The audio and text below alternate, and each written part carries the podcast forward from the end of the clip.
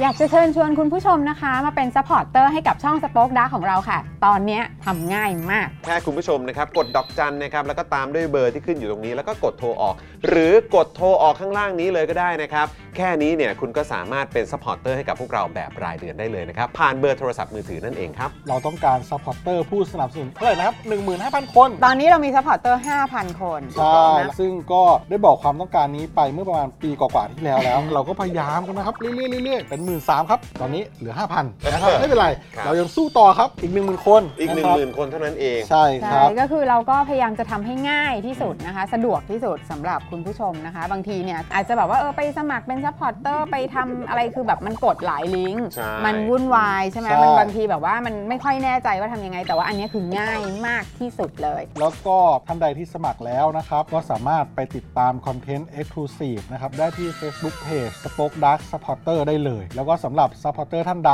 ที่เป็นผู้สนับสนุนอยู่แล้วทาง YouTube หรือ Facebook นะครับก็สามารถทักแชทเข้าไป บอกว่าเป็น Supporter อยู่แล้วอยากเข้ากลุ่มลับ Exclusive สำหรับผู้สนับสนุนเท่านั้นนะครับรีบสมัครแล้วก็รีบทักแชทกันไปได้เลยนะครับ มากันเยอะๆนะคะอืมสมัครกันเลยครับผม อีก 1 0,000 คนจะถึงเป้าแล้ว มาสนับสนุนพวกเรากัน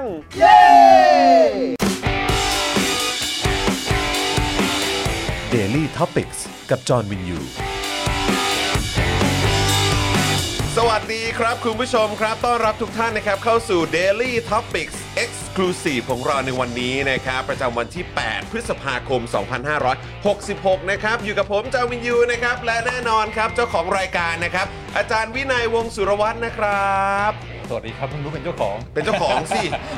ก็รายการนี้คือ Daily Topics Exclusive กับวินัยวงศ์สุรวัตรไงใช่ไหมฮะ เพราะฉะนั้นก็ต้องเป็นเจ้าของรายการไงนะฮะคนที่เป็นโปรดิวเซอร์หลักก็คืออาจารย์วินัยไงใช่ไหมฮะ เออ นะครับ แล้วก็แน่นอนนะครับ ดูรายการไลฟ์แล้วก็ร่วมจัดรายการเรานะครับ พี่ใหญ่ SpokeDark นะครับ ครับ สวัสดีครับ สวัสดีครับผมนะฮะ โอ้โห วันนี้นี่จริง ๆ แล้วมีเรื่องให้ยินดีอาจารย์วินัยตั้งสองเรื่องเนี่ยคุณผู้ชม แน่นอนเรายินดีกับอาจารย์วินัยไปเรียบร้อยแล้วนะครับกับเอ่อเมื่อช่วงปลายเดือนที่ผ่านมาอ่าใช่ไหมฮะเอ่อลูกชายมาแล้วลูกชายคนแรกนะครับ คนแรกใช่ไหม บุตรชายหัวปี คนแรกนะครับ ใช่ไหมเนี่ยอะไร คนแรก มันเป็นวิธีการแซวกันนะครับ คนแรกใช่ไหมเออนะครับ ซึ่งก็แน่นอนก็คือเอ่อน้องคริสนั่นเองอ่ามมาแล้วนะครับอ่าเป็นไงบ้างคุณพ่อ ในฐานะคุณพ่อมือใหม่ครับ เออครับได้ได้ได้ได้เห็นผมมีลูกไปแล้ว อ่าเห็นพี่โรซี่มีลูกไปแล้ว อ่า แล้วตอนนี้ตัวเองอ่า อยู่ในบทบาทนี้บ้างเป็นยังไงบ้างครับ อ่าอ่าอืม ก็รู้สึกว่าเป็นเป็น advantage นะครับอืมที่มาทีหลังเขาเรียกว่า second mover advantage อ่าคือยังไงด้เห็ฮะนเนี่ยได้ได้เห็นอืมว่าได้เรียนรู้อ่าได้เออ ได้สังเกตว่าคนอื่นเขาทำยังไง อ่าครับ ก็เลยเอ่อไม่มีอะไรที่มัน เอ่อเหนือความคาดหมายเกินไปเอ้ยดีจังเลยอ่าอืมแต่ว่าอ่าทั้งนี้ทั้งนั้นก็แน่นอนงานเอ่อความเหนื่อยความลำบากส่วนใหญ่ก็เป็นของของคุณแม่เออเออเพราะว่าเออแน่นอนก็เอ่อเป็นคนอุ้มท้องเป็นคนที่คลอดอะไรออกมาเพราะฉะนั้นอ่าแน่นอนผู้ชายเราก็ครับค่อนข้างที่จะ have a uh, easy ride นิดนึงเออเออเอออันนี้ก็ต้องต้องต้องต้องพูดไว้ตั้งแต่แรก ครับครับเมื่อวานเพิ่งเห็นแพทริสเอฟราอืมที่อดีตแมนยูนะฮะแมยูเหมือนกันกองหลังแมนยู ภรรยากำลังท้องเหมือนกันโอ้ก็คเอารับผม แตงโมมาเอ่อ คาดที่พุงเออแล้วก็ลองใช้ชีวิตโดยเหมือนคนท้องอะไรเงี้ยเอก็อเออเออขนาดเออฟิตฟิตๆแข็งแรงอย่างเอฟรานี่ผครัมบว่าแทบไม่ไหวเลยอืมก้มลงใส่ถุงเท้าใส่รองเท้าอะไรไม่ไหวลำบากนะอะไรเอเงี้อยเอลำบากอมากเออเออเออเพราะฉะนั้นเนี่ยเรื่องเรื่องการมีลูกนี่ก็คือต้องต้องบอกว่าฝ่ายหญิงเป็นเป็นเป็นคนที่เหนื่อยที่สุด อืมอืมอืมถูกต้องเลยครับ แต่อย่างอย่างที่บอกผมก็ไม่ได้มีอะไรที่เซอร์ไพรส์มากอืมเพราะว่าเอ่อมาทีหลังเนี่ยก็ข้อมูลค่อนข้าง ค่อนข้างครบค่อนข้างแน่น ค่อนข้างแน่นคือความจริงแล้วเนี่ยเอ่อผมกับจอนี่ก็อายุทิ้งกันพอสมควร ครับผม เพราะฉะนั้นตอนจอนเด็กๆนี่ก็มีโอกาสได้อุ้มได้สังเกตอ่าครับเอ่อครับว่าครับขวดนมใส่ปากครับอะไรรต้ององเวทำยัลางไงนอนเออเออครับผม คือจอนี่ตอนเด็กๆ ถ้า ตอนนอนถ้าขวดนมไม่อยู่ในปากนี่จะร้องทันที จะจะผมจะไม่หลับใช่ไหมอ่าอันนี้อันนี้เหมือนเหมือนเป็นเรื่องที่ทุกคนก็จะหยิบยกขึ้นมาเล่าตลอดเลยนะครับไอ้ไอ้ประเด็นเรื่องจุกนมเนี่ยเหมือนผมเหมือนผมติดจุกนมมากนะครับ เออครับเพราะฉะนั้นทุกคนก็นั่งถือไว้ใช่ไหมสักพักไม่ไหวว่ะเออ ก็เลยใช้วิธีเอาผ้าอะไรรองไว้ อ่าแล้วจอนก็นอนดูเออไปแล้วครัก็บผมมีอ่าผ้ารองอ่าครับก็ผมอืมก็เข้าใจก็ได้เห็นไหมว่าต้องอุ้มยังไงอืมเวลาเด็กอ่านอนนี่ต้องเบาอืมๆอย่าให้ตกใจแล้วก็เอ่อ อะไรทั้งหลายก็ก็ค่อนข้างได้ได้ผ่านมาแล้วครับอันนี้ครับก็เลยไม่มีอะไรที่ที่เหนือความคาดหมายเท่าไหร่อ่าก็ครับผมเอ่อก็แล้วก็ที่สำคัญคือมีพี่เลี้ยงมาช่วยด้วยอืมอืมเพราะฉะนั้นก็เด็กหนึ่งคนผู้ใหญ่สามคนนี่กำลังดีอ่าโอเคก็คือรุมรุมกันดูแลครับอ่ารุมกันดูแลแปะมือกันได้ด้วย tag team tag team เออทีมแท็ team กันได้ด้วยเออส่วนเรื่องตอนกลางคืนนี่ก็เอ่อแน่นอนไม่เคยมีประสบการณ์มาก่อนอืมอืมแต่ว่าก็ได้ยินมาเยอะซะจนครับว่า มีความคาดคาดหวังอยู่แล้วว่า มันก็ว่าจะต้องเจออะไรต้งเตื่นทุกสองสามชั่วโมงอืมอืมอืมซึ่งก็เป็นไปตามตามที่ได้ยินครับแต่แต่ละคืนก็ก็ไม่เหมือนกันใช่ไหมอืมอืมอ่าบางคืนก็นอนยาว บางคืนก็นอนไม่ยาวอืมอืมอืมแต่ว่าที่คิดว่ามีประโยชน์มากอืมก็คือต้องต้องต้องเข้าไปด้วยความเรียกว่าเตรียมใจไปก่อนอืมว่าดูทรงแล้ว วันนี้กลางวันนอนเยอะอืมแล้วก็งองแงอะไรเงี้ยเพราะฉะนั้นอืมคือ ขึ้นพาขึ้นไปข้างบนด้วยความคาดหวังว่าคืนนี้คงไม่ได้นอนหรอกอ่าโอเค ก็คือมองปลายทางว่าคงไม่ได้นอนก่อนาคงไม่ได้นอนเออ เพราะฉะนั้นอะไรที่มันจะเกิดขึ้นมันก็ไม่ได้เป็นอะไรที่เราต้องเครียดอืมนะก็ถือว่าอ่าก็คาดไว้แล้วว่าคงไม่ได้นอนอืมแล้วก็อ่า sleeping มันก็ overrated พอสมควรเออเออเออเออเออคืนละสองสามชั่วโมงก็พอละอ่าสำหรับช่วงเนี้ยเนาะอ่าเออครับผมก็แล้วก็ทุกนาทีที่ได้พ ลอยหลับไปนี่ก็ถือเป็นกำไรชีวิตอ่าเป็นเออใช่ใช่ใช่โบนัสไปนะอ่าก็ไม่ต้องมานั่งนับว่าคืนนี้นอนกี่ชั่วโมงเออก็เออคาดหวังไว้แล้วตั้งแต่ต้นว่าคงไม่ได้นอนหรอกมองมองมองไว้ก่อนเลยว่าคงไม่ได้นอนอ่าถ้าเกิดว่าได้นอนจะได้เป็นโบนัสอ่าเออใช่เออใช่เออเออเออใช่เออมันก็ดีเหมือนกัน แล้วก็ก็ถือว่าโชคดีก็เอ่อน้องคริสก็ไม่ไม่ได้เป็นเด็กที่แบบ ร้องไห้ไม่มีเหตุผลอะไรเงี้ยเคยได้ยินบางคนเหมือนกันที่แบบครับร้องยังไงก็ไม่หยุดร้องร้องร้องแล้วก็ครับผมอุ้มก็แล้ว ป้อนนมก็แล้ว เช็คเอ่อ ผ้าผ้าอ้อมผ้าอ้อมแล้วเออก็ไม่มีอะไรแต่ก็ยังร้องอยู่นะเนี่ยคือออืมคือความเครียดของพ่อแม่รู้ฮ้ยเพราะเราไม่รู้ทำอะไงผิดว่าเขาเป็นอะไรเออเออใช่ใช่ใช่แต่ว่าอันนี้ก็คือค่อนข้างมีเหตุผลก็คือนี่มีเหตุผลตั้งแต่ตั้งแต่ยังไม่ขวบเลยนะคุณผู้ชม เออครับอ่าก็คือถ้าจะถ้าจะร้องก็ไม่อะไรก็อะไรก็อืมหิวหรือว่าจะให้จับเลยอืมหรือไม่ก็เปลี่ยนผ้าอ้อมอะไรเงี้ยอืมแล้วก็พอทำเสร็จก็ ก็ก็ไม่ไม่ไม่ไม่ร้องมากอืมอืมอืมอืมซึ่งก็เห็นก็มีความอึดอัดเหมือนกันอืมอืมก็บิดไปบิดมาแล้วก็อาหารเอ่อนมไม่ย่อยมีลมอะไรเงี้ยอืมแต่พอถึงในประเด็นที่เราช่วยอะไรไม่ได้อะไรเงี้ยอืมเขาก็ค่อนข้างที่จะไม่เอ่อไม่ลงโทษเรามากเออเกินเอไปอเออเออเออเออไม่งั้นเราจะไอ้คำว่าลงโทษผมว่ามันใช่เลยนะ มันคือความกังวลความแบบว่าเหมือนแบบ เอ๊ะเขาเป็นอะไรนะเขาโอเคหรือเปล่าอ่าอะไรแบบนี้ใช่ไหมครับนะฮะ โอ้ยนี่ก็เอ่อคุณจิตจรุดบอกว่า สวัสดีครับ ดีใจกับอาจารย์วินัยด้วยนะครับ ไม่ค่อยได้ว่างดูสดเลย แต่ว่ายังสนับสนุนตลอดไปนะครับโอ้ขอบคุณมากๆขอบคุณนะครับนะครับคุณผู้การ Journey สวัสดีค่ะอาจารย์วินัยพี่จอนนะครับนะคุณ Rock and Roll ก็ทักทายอาจารย์ด้วยนะครับนะสวัสดีคุณ คุณเกียร์ด้วยนะครับนะแล้วก็อะแน่นอนก็เอ่อคุณพ่อมือใหม่นะครับนะพร้อมเอ่อคุณพ่อคุณแม่มือใหม่สิเออนะครับนะฮะป้ายแดงเนอะเออนะครับมาพร้อมกับลูกชายสุดหล่อน้องคริสนั่นเองนะครับก็ยินดีกันด้วยนะครับ แล้วก็อีกเรื่องที่ต้องแสดงความยินดีกันนะครับก็คือเป็นไงฮะผลฟุตบอลเมื่อคืนนี้โอ้เหลยเชื่อครับเจอเขาคืออันดับ3ป่ะอันดับ 3 ใช่ไหมนิวคาสเซิลนิวนิวคาสเซิลอันดับ3ใช่ไหมเออครับผมเป็นไงบ้าง อาจารย์วินัยวันนี้ใส่เสื้ออาร์เซนอลมาฉลองเลยนะครับคุณผู้ชม เออ ก็ได้ดูโอเดการ์ดยิงนะครับอ่า ก่อนที่จะพาน้องขึ้นนอนก็เลยงงนิดหน่อยว่าเออ ได้ไงวะเออ ก็เหมือนกันไม่ได้มีความคาดหวัง คือกะกะว่าแมตช์นี้ก็น่าจะเป็นแมตช์ที่ยากอยู่นะอ่าเออใช่ครับผมใช่ อืม แต่ก็เอ่อไม่ใช่คืนของนิวคาสเซิลด้วยเออเพราะว่าดู ยิงเฉียดไปเฉียดมาอะไรชนงี้ยเสาอ่ชนคานนะครับ แล้วก็เหมือนว่าจะได้ลูกโทษตอนทีแรก แต่ว่าก็ตามสไตล์กองหลัง หุบแขนอย่างรวดเร็ว กองหลังมีประสบการณ์ในบอลโลก นะฮะเออคิวิออใช่ไหมฮะเออครับผมโอ้โหดูตั้งใจมาก พอบอลจะถึงแขนปุ๊บมึงขุบแบบว่าซ่อนไว้ด้านหลังเต็มที่เลย แล้วดูคนที่โกรธมากคุณผู้ชมอันนี้ อันนี้ขอเมาส์ในฐานะแบบว่าแบบเราก็ดูบอลมานานหน่อยนะคนที่บ่นดังบ่นแบบงุดหงิดมากแล้วโกรธมากแล้วก็ไม่รู้จะโกรธไปไหนคือ อลันเชียเรอร์ครับ อลันเชียเรอร์นะฮะ อดีตกองหน้าของนิวคาสเซิลเนี่ยแหละครับ ก็มารับหน้าที่เป็นเหมือนแบบ commentator คู่กับเอียนรัชเออเขาบอกว่าโดนหรือเอ้ยไม่เออเอียนไรท์พูดผิด Ian Wright อ่าเอียนไรท์แล้วก็เหมือนแบบก็ดูก็ดูแล้วก็เหมือนแบบประมาณว่าคุยมีการ phone in หรือวิดีโอคอลคุยกับเหมือนอดีตผู้รักษาเออเขาเรียกอะไรกรรมการอะอดีตกรรมการอะเออของพรีเมียร์ลีกกันแหละแล้วก็เหมือนแบบก็เถียงกัน แล้วเหมือนอารมณ์เข้าใจว่ากรรมการเขาบอกว่าก็ก็ก็มันก็ไม่ได้แฮนด์บอลนะเออมันก็ชัดๆอยู่ว่ามันไม่แฮนด์บอลแต่เชียร์เลอร์ก็เหมือนแบบ แบบนั้นมันไม่แฮนด์บอลได้ยังไงอะไรเลยเหมือนแบบขึ้นมากแบบบอกผมมาสิว่าแบบนั้นมันไม่แฮนด์บอลได้ยังไงอะไรเงี้ยเออ ก็น่าแล้วดูก็ VR ไม่ได้ช่วยอะไร VR ไม่ได้ช่วยอะไรครับ VR นี่ขนาดแบบว่า โอ้โห slow motion นี่ดูว่าบอลมันไม่โดน บอลมันไม่โดนมัน ก็ก็นั่นแหละ คุณลุงก็ยังหงุดหงิดอยู่นะฮะ ก็อะโอเค ก็เข้าใจถ้าถ้าถ้าเป็นเราก็คงหงุดหงิดเหมือนกัน เออนะครับ แต่ว่าก็เมื่อวานนี้ก็ดีฮะเมื่อวานนี้ก็สนุกดีเหมือนกันนะครับ คุณผู้ชมนะฮะแล้วแมนเอ่อแมนยูเป็นไงบ้าง แหมไม่ต้องถาม ไม่รอดครับไม่รอดแมนสองยูเจอใคร สองนัดรวดเจอใคร West Ham อ๋อล่าสุด West Ham ใช่ไหมใช่ คือเมื่อคืนที่ผ่านมาเหมือนกันไหมใช่ใช่เออคือรอบตีหนึ่งอ๋อครับผมพลาด เท่าไหร่โดนไปเท่าไหร่ศูนย์หนึ่งศูนย์หนึ่งหนึ่งศูนย์น้ำหนึ่งศูนย์แพ้เวสแฮมใครในเป็นบ้านคนยิงไงเนี่ยเวสเบต์แฮมนเนี่ยเบนรามาเบนรามาใช่ครับโอ้ครับผมก็ต้องลุ้นกันลุ้นกันหนักท็อปโฟอ๋อเพห่างราะตอนกันนี้คนละก็อแต้มสองแต้ม อันดับ 4 ก็เป็นแมนยูหรือลิเวอร์พูลฮะ เป็นแมนยูครับแมนยูใช่ไหมแต่ว่าลิเวอร์พูลตามมาแล้วหนึ่งแต้มเหลืออีกแต้มเดียว แต่ว่าลิเวอร์พูลเขาแข่งนะแข่งเยอะกว่านัดหนึ่งอืมฮะครับผม ถ้าแมนยูพลาดเองนี้ก็น่าจะโดนลิเวอร์พูลเข้าป้ายได้นะก็ อันดับ 4 นี้ก็ถือว่าเป็นขุมทรัพย์เหมือนกันนะอาร์เซนอลก็อยากจะติด top four มา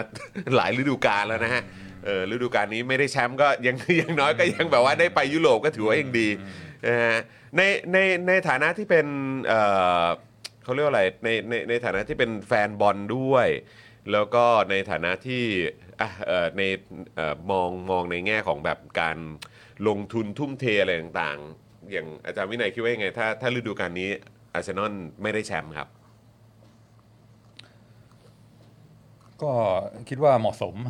ทีแรกจะบอกว่าจะถามในฐานะนักเศรษฐศาสตร์ด้วยนะฮะเออครับผมเออก็ก็คิดว่าเหมาะสมเออก็เหมาะสมที่ที่ก็ก็ไม่ได้แชมป์ยังยังยังไม่ใช่ยังยังยังไม่ถึงระดับนั้น อืมอืมก็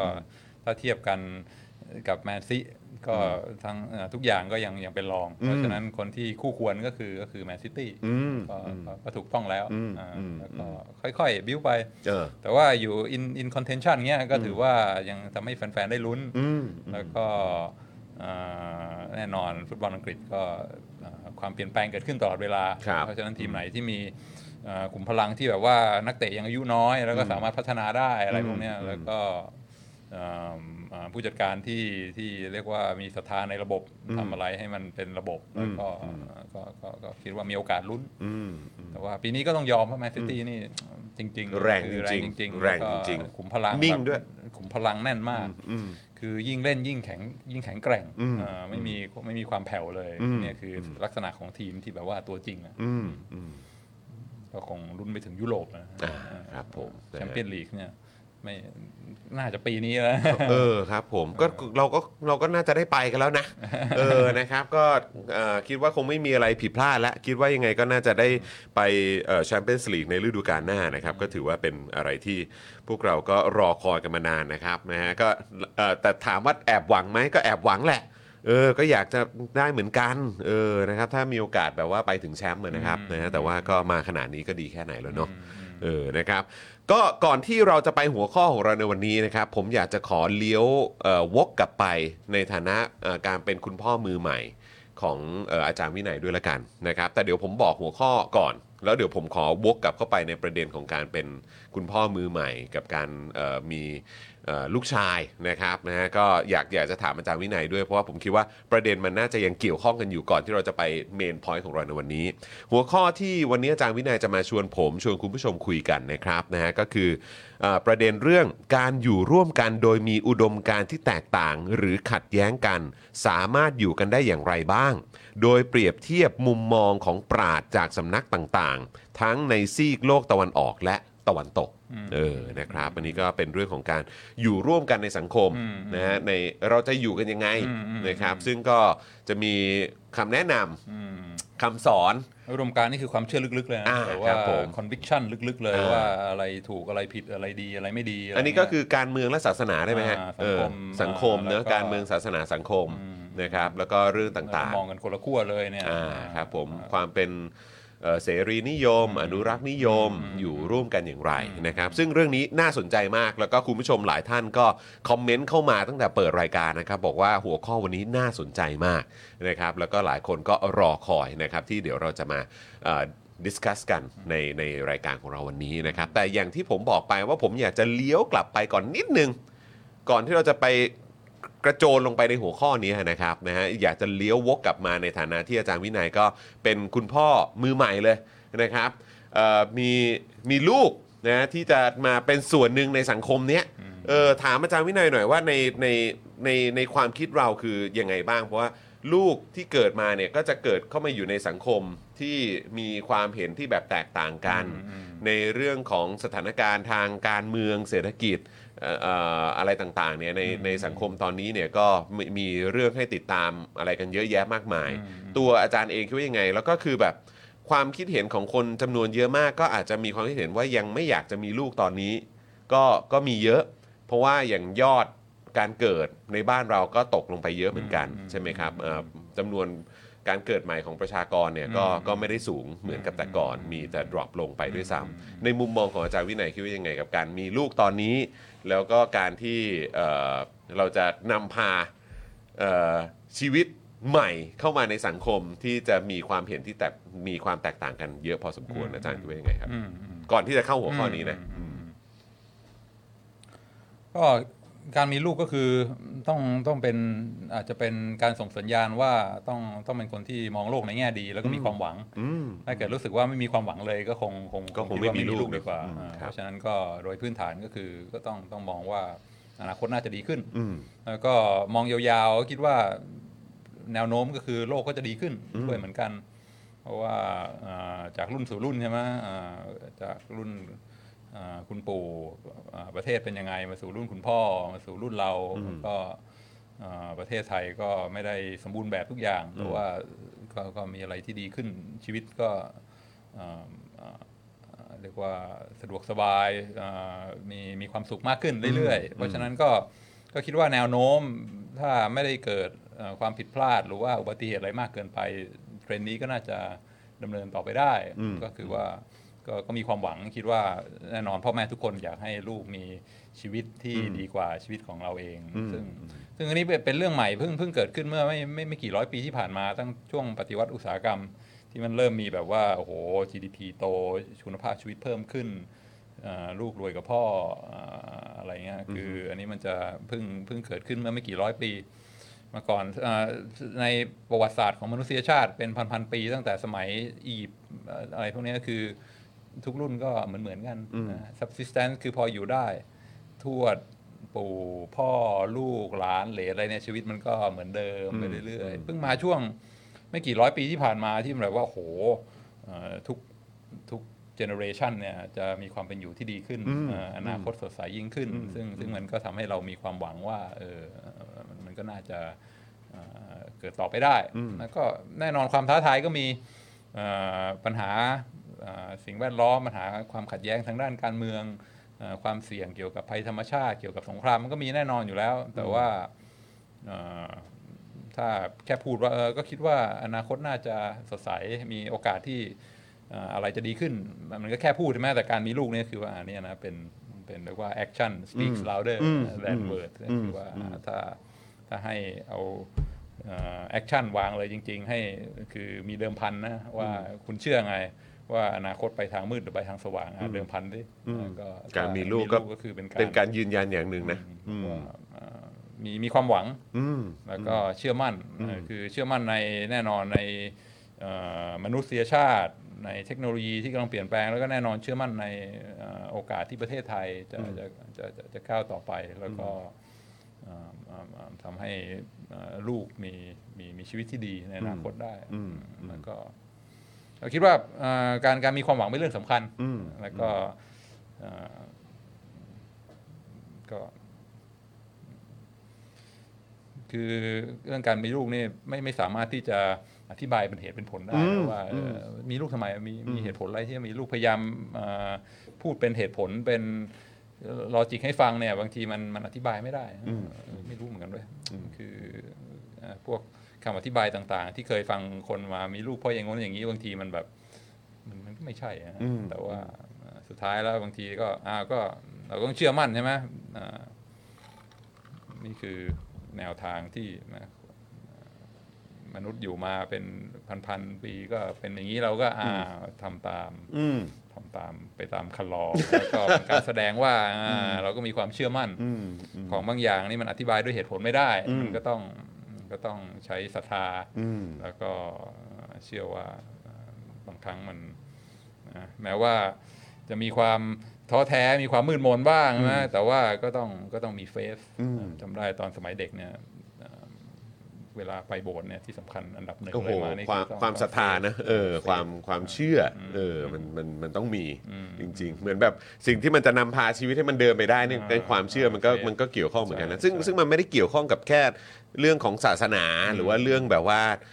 อะไรที่มันเหนือธรรมชาติเท่านั้นนะครับ มันก็คือความศรัทธาความเชื่อมั่นอะไรสักอย่างที่มันทำให้เราแบบว่าเออยังยังทำต่อไปได้ อ่าไม่ไม่ give up ใช่ไหมใช่ใช่มันจะมีใช่คนที่แบบว่า give up โอ้ยยังไงมันก็ไปไม่รอดอยู่แล้วอืมอ่าก็อ่าเลิกไม่ต้องมาไม่ต้องมา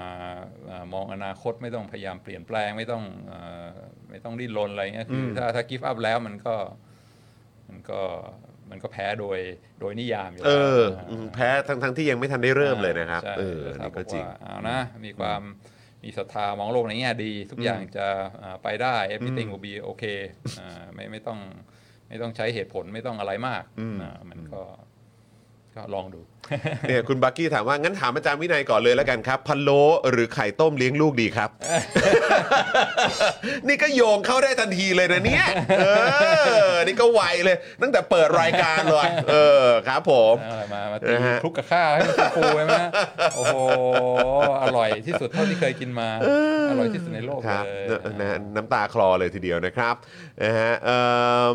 อิ่มอะไรนะครับ test เสียงครับ คุณปิงลี่นะครับ K15 บอกว่า test เสียงครับ ไม่ได้ดูนานแล้วครับ พี่จอนอาจารย์วินัยอ่านะครับโอ้ยินดีต้อนรับกลับมานะครับเราเราหยุดไปพักใหญ่เหมือนกันแต่ก่อนนะสคงรับกรานต์นะครับ ใช่ใช่ใช่เพราะว่าก็มีช่วงนั้นก็เรื่องของคิวด้วยนะครับ แล้วก็เอ่อน้องคริสกำลังจะมาพอดีด้วยเออนะครับแล้วก็มันก็มีช่วงของการหยุดยาวด้วยเหมือนกันนะครับ ก็เลยไม่ได้เจอกันพักใหญ่นะครับ นะฮะอะแต่ว่านี่แหละเมื่อกี้อาจจะแวะกลับเข้าไปหาอาจารย์วินัยนิดนึง ในฐานะที่วันนี้เราจะคุยกันกับว่า การอยู่ร่วมกันในสังคมที่มันมีความคิดเห็น มีอุดมการณ์ทางการเมืองความเชื่อความคิดศาสนาอะไรต่างๆ ที่มันแตกต่างกันเนี่ย แล้วเราจะอยู่ในสังคมด้วยกันยังไงนะครับเมื่อกี้ต้องวนกลับเข้าไปหาความเป็นคุณพ่อมือใหม่ เพราะว่าคิดดีแล้วนะ ว่าจะเอาลูกเข้ามาอยู่ในสังคมที่มันก็มีความคิดเห็นที่มันแตกต่างกัน เออนะครับแปลว่าอาจารย์วินัยต้องต้องเอ่ออะแน่นอนมีศรัทธาอยู่แล้ว เชื่ออยู่แล้วว่าอะไรต่างๆ มันก็ต้องดีขึ้น นะครับในขณะเดียวกันอาจารย์วินัยก็จะมีอะไรจะมาแชร์ให้กับพวกเราฟัง ว่าเออจริง ๆ แล้วมันก็มีข้อคิดมีคำแนะนำนะครับหรือว่ามีหลักคิดหลักการอะไรต่างๆ ที่มันจะทำให้คนในสังคมเนี่ยมันอยู่ร่วมกันได้ที่วันนี้อยากจะเอามาแชร์เอามานำเสนอกันนะครับเราควรจะเริ่มกันตรงไหนครับ ในสังคมไทยหรือว่าเราจะไปสังคมโลกกันดีครับเออครับผมเดี๋ยวลองดูแล้วกันว่าจะไปทางไหน ความขัดแย้งความเห็นต่างนี่มันมีอยู่ทั่วทุกมุมโลกจริง ๆ นะเออนะครับแม้กระทั่งในบ้านแต่ละหลังเนี่ยมันก็มี เออครับผมเราเราเริ่มกันตรงไหนดีครับ กับประเด็นที่เรากำลังจะคุยกันอยู่ในตอนนี้ ซึ่งย้ำอีกครั้งนะครับ หัวข้อของเราวันนี้ก็คือ การอยู่ร่วมกันโดยมีอุดมการณ์ที่แตกต่างหรือขัดแย้งกัน สามารถอยู่กันได้ยังไงบ้าง โดยเปรียบเทียบมุมมองของปราดจากสำนักต่างๆนะครับ ทั้งในซีกโลกตะวันออกและโลกตะวันตกนะครับเพราะฉะนั้นเราจะฟังเอาให้มันรอบด้านนะอ่าเออนะครับ อ่าลองดูนะครับครับ อ่าก็ ลองดูว่าจะไปทางไหนอืมคือคุยไปอาจจะไปทางตะวันตกก็ได้โอเคหรือว่าทางตะวันออกก็รู้ซิว่ามันจะมันจะไปทางไหน อ่าโอเคน่าสนใจน่าสนใจคุณผู้ชม เพราะว่า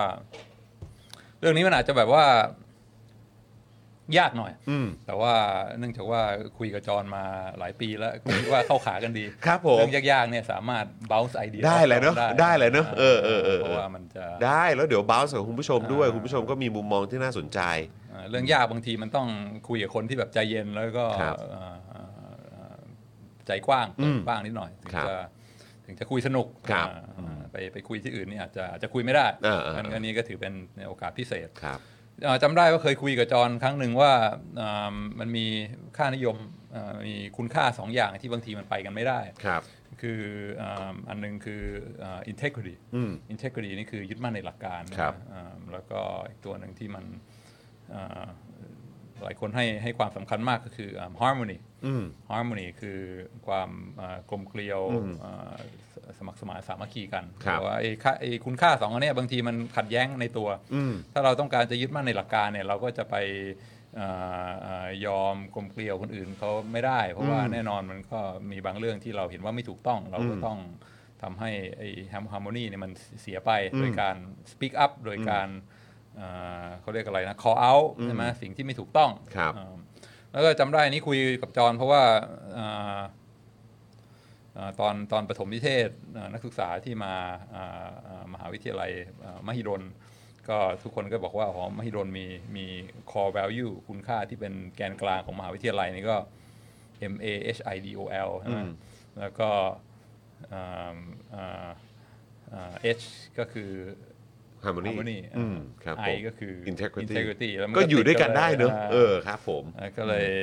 อ่าชอบมาพูดอยู่เรื่อยว่าสองอันเนี้ยมันมันขัดแย้งกันนะอืมอ่าอย่างเช่นว่าถ้าอยู่ในห้องเรียนแล้วอาจารย์พูดอะไรที่มันแบบว่าเซ็กซิสหรือว่าอะไรไม่ถูกต้องอะไรขึ้นมาเนี่ยอ่าคนที่มี integrity เห็นว่าเป็นเรื่องไม่ถูกต้องก็ต้องยกมือแล้วก็ call out อาจารย์อืมว่าพูดงี้ไม่ได้นะ มันมันไม่ถูกต้องอืมแน่นอนก็อาจจะทำให้เกิดความ เสียบรรยากาศในห้องเรียนฮาร์โมนีเสียไปทำให้เกิดแตกเป็นสองฝ่าย แล้วก็มีความขัดแย้งเกิดขึ้นอืมแต่ว่าถ้าอยากจะมีความมีมีมีฮาร์โมนีมีความกลมเกลียวนี่ก็ต้องโอเคนะเพื่อความเอ่อสุขในห้องเรียนเพื่อไม่ให้เกิดความขัดแย้งกัน แม้ว่าเราจะเห็นว่าไม่ถูกต้องเราก็ก็เงียบไว้เงียบไว้อย่าพูดดีกครัว่าบผมซึ่งมันมันอาจจะขัดแย้งกันได้หลาย ๆ ครั้ง เพราะว่าคนเราก็มุมมองไม่ไม่เหมือนกันอยู่แล้วอืมเพราะฉะนั้นในสองอย่างเนี่ยคุณค่าสองอย่างเนี่ยมัน มันมันขัดแย้งกันมันไปด้วยกันไม่ได้อืมนี่ก็อันนี้เป็นธีมที่ชอบเอามาพูดอยู่เรื่อยอืมครับเอ่อจนจนล่าสุดไปได้ได้ได้อ่านหนังสือเล่มหนึ่งเอ่อความจริงอ่านไม่จบนะ แต่ว่าเอ่อเป็นเป็นหนังสือเกี่ยวกับว่าเอิ่มพวกนักวิชาการชาวชาวจีนเนี่ยเขาเอ่อมานั่งอ่านพวกเอ่อนักปรัชญาเอ่อเอ่อตะวันตก พวกคลาสสิกทั้งหลาย เพลโตอริสโตเติลอะไรเนี่ยครับผมว่าก็คือพยายามเข้าใจพื้นฐานปรัชญาตะวันตก แล้วก็เอิ่มเอ่อตีความในมุมมองของเอ่อเอ่อค่านิยมแบบของจื้อแบบจีนอะไรเงี้ยแล้วก็อ่านอ่านไปอ่านไปเรื่อยก็เออน่าสนใจนะเอ่อคนคนจีนไปมองแนวคิดแบบกรีกนี่เขาเขาคิดยังไงแตกต่างจากเอ่อคนตะวันตกเขามองยังไง แต่ว่า อันนึงที่เป็นธีมที่ขึ้นมาอยู่เรื่อยเลย ก็คือว่าเอ่อพวกเอ่อนักวิชาการพวกนักปราชญ์จากตะวันออกเนี่ยจะให้ความสำคัญกับไอ้คำว่าเอิ่ม harmony นี่มากโอ้โหสำคัญมาก แล้วก็หลายครั้งเอ่อชาติตะวันตกเนี่ยไม่ค่อยที่จะเอ่อรักษา harmony ในสังคมนี้ไว้อืมคือด้อยค่าเรื่อง harmony มากอ่านอ่านไปก็คิดอยู่ในใจตลอดเวลาว่า เออนะ ถ้าอยากได้ ฮาร์โมนีนี่เรื่องเรื่องหลักการก็ต้องก็ต้องเอาไปลองนะเอาหลักการไว้ก่อนเอาความสมัครสมานสามัคคีไว้ก่อนอืมแต่อ่านไปอ่านมาปรากฏว่าเหมือนไม่ใช่ว่ะอืมเออคือ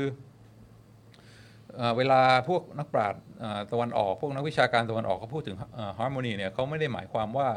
มันคือเออความเห็นตรงกันแล้วก็อกรียอมกันทุกอย่างว่าอ่าทุกอย่างมีความเห็นตรงกันนะ ไม่ใช่นะอันนี้ไม่ใช่ไม่ใช่ไม่ใช่ฮาร์โมนีอืม เขาบอกว่าฮาร์โมนีนี่มันคือเหมือนเหมือนดนตรีเอ่อถ้าเครื่องเล่นสี่ห้าอย่างในวงเนี่ยเร่งอย่างเดียวกันปั๊บปั๊บปั๊บปั๊บทุกอย่างทุกอย่างโน้ตเดียวกัน เป๊ะทุกอย่างมันก็เป็นดนตรีที่ไม่เพราะไม่เอ่อฟังแล้วไม่ได้อรรถรสเอ่อเพราะฉะนั้น harmony ไม่ใช่ว่าทุกคนเห็นเหมือนกัน แล้วก็ไม่มีความเห็นแตกต่างเลย ไม่ใช่ว่าทุกคนเอ่อทำทำอย่างเดียวกันเหมือนกันหมด อันนั้นไม่ใช่ harmony harmony คือเหมือน เหมือนดนตรี คือเออแต่ละเครื่องดนตรีก็มีไปในทางของตัวเองใช่ไหมก็มีเอ่อเอ่อเครื่องดีดสีตีเป่าก็มีเอ่อแนวทางของตัวเองที่สามารถไปได้ แต่ว่าทั้งนี้ทั้งนั้นเวลาเล่นออกมาเป็นเพลงแล้วเนี่ยมันต้องมันต้องมีความมันต้องมีความกลมกลืนกันอืมตามอืมตามทฤษฎีของอืมเออของดนตรีใช่ไหมอย่างเช่นว่าอ้าวอันนี้เป็นคีย์อะไร เอ่อเพลงนี้เป็นคีย์คีย์ซีนะอืมเพราะฉะนั้นทุกคนที่เวลากำลังเล่นของตัวเองเนี่ยก็ต้องอยู่ในอยู่ในคีย์เดียวกันอืมเอ่อแน่นอนคีย์เนี่ยไม่ได้มีโน้ตตัวเดียวมีโน้ตหลายตัว แล้วก็สามารถที่จะเล่นพลิกแพลงไม่ได้แตกต่างกัน แต่ว่าทั้งนี้ก็ต้องอยู่ในอยู่ในกรอบที่ว่ามันจะไม่ทำให้แบบว่าคนอื่นเขากำลังเล่นเพราะๆไปเราก็ไปดีดโน้ตตัวหนึงแปร่งขึ้นมา ซึ่งมันทำให้แบบโอ้โหอืมอ่อมันไม่เข้ากันมันไม่เข้ากันอืมอ่ามันมันมันต้องมันต้องอยู่ ถ้าคนอื่นเขาอยู่ในคีย์นี้เราก็ต้องไปคีย์นี้กับเขาอ่า ตอนนี้เอ่อเอ่อเล่น C นะก็ต้องก็ต้องอยู่ในอยู่ในอยู่ในคอร์ด C ถ้าอยู่ในคอร์ด F ก็เอา F ไปอะไรเงี้ยซึ่งเขาบอกว่าเนี่ยแหละคือฮาร์โมนีที่แท้จริงคืออาทุกคนมีความเป็นปัจเจก สามารถที่จะมีความอ่ามุมมองมีทัศนคติที่ที่แตกต่างกันได้ แต่ว่าทั้งนี้ทั้งนั้นต้องต้องอยู่ในต้องอยู่ในคีย์เดียวกันนะเวลาเล่นต้องต้องให้มันมีความประสานกลมกลืนเพื่อให้ไม่ให้แบบมันล่มอะอืมแล้วเล่นไปถ้าแบบอยู่ๆคนแบบแผลงออกไปอีกทางเนี่ยแบบมันมันมันล่มอืมเอ่อความไพเราะความเอ่อจังหวะที่ทุกคนกำลังไปด้วยกันมันมันมันพังทันทีแล้วก็ว่าอันนี้คือคือไอเดียของของของ harmony อืมซึ่งก็อืมก็พออ่านแล้วเออก็รู้สึกอินมากอืมเพราะว่าเอ่อตอนนี้มีเอ่อเรียนเรียนกีตาร์อยู่กับเอ่อครูเอ่อไปไปไปเรียนสัปดาห์ละครั้ง แล้วก็ก็ มันมาถึงจุดที่เอ่อกำลังเล่น ๆ อยู่แล้วครูก็บอกว่าเอานะอ่าถึงเวลาพอถึงท่อนนี้เดี๋ยวลอง improvise นะอ่าเล่นเลย จะเล่นอ่าครูจะตีคอร์ดไปให้นะ แล้วก็ improvise เล่นไปเลยให้มันเป็นเป็นเพลง แล้วก็ improvise ไงไม่มีโน้ตให้เล่นจะจะรู้ได้ไงอ๋อก็รู้ใช่ไหมว่านี้อยู่ในเอ่อคีย์ไหนกำลังเป็นคอร์ดอะไรอยู่ ก็เลือกเอาว่ามันมีโน้ตสามสี่ตัวที่สามารถเล่นได้อืมอืมก็เลือกเอาอยากอยากเอาตัวไหนก็เลือกอืมแล้วก็จะอ่า ไปในทางฟิลไหน อารมณ์ไหนมีความเศร้า มีความคลึกคลื้น มีความอะไรก็ได้ตามสะดวก แต่ว่าให้อยู่ในคีย์นะอ่าจะดีดโน้ตตัวไหนให้ให้ให้มันอยู่ในกลุ่มของโน้ตที่มันที่มันอ่าเข้ากับอ่าอ่าอ่าเพลงในตอนนั้นอืมแล้วก็ถ้าสามารถอ่าทำได้คือเป็นตัวตนตัวเองเลย เราเป็นศิลปิน อยากเล่นอะไรเล่นไป แต่ว่าอย่าทำให้อย่าทำให้เพลงมันล่มแล้วกันอืมอ่าอืมอืมอืมเอออันนี้เป็นมุมมองของ ของของฮาร์โมนีที่น่าสนใจอืมก็คือว่าการที่สังคมจะอยู่ร่วมกันอย่างเอ่อกลมกลืนเนี่ยอ่าไม่ได้จำเป็นว่าทุกคนต้องมองอย่างเดียวกันหมดอ่าทุกคนอาจจะมีความเห็นที่แตกต่างกัน อาจจะดู your own thing ได้ แต่ว่าทั้งนี้ทั้งนั้นก็ต้องมีความระมัดระวังด้วยว่า ในระหว่างที่เรากำลังดู your อ่าอ่า our own thing เนี่ยก็ต้องรู้ว่าอ๋อรอบข้างเราคนอื่นเขาก็เล่น มีจังหวะ มีคอร์ดมีสเกลอะไรที่มันกำลังสังคมกำลังไปด้วยกัน เพราะฉะนั้นเราจะเอ่อ มีความเห็นแตกต่าง เราจะทำอะไรที่เป็นปัจเจกเนี่ยเราก็สามารถทำได้ แต่ว่าทั้งนี้ทั้งนั้นก็อย่าอย่าทำให้ อย่าทำให้เอ่อเพลงมันล่มก็อืมก็พอใช้ได้อืมอืมก็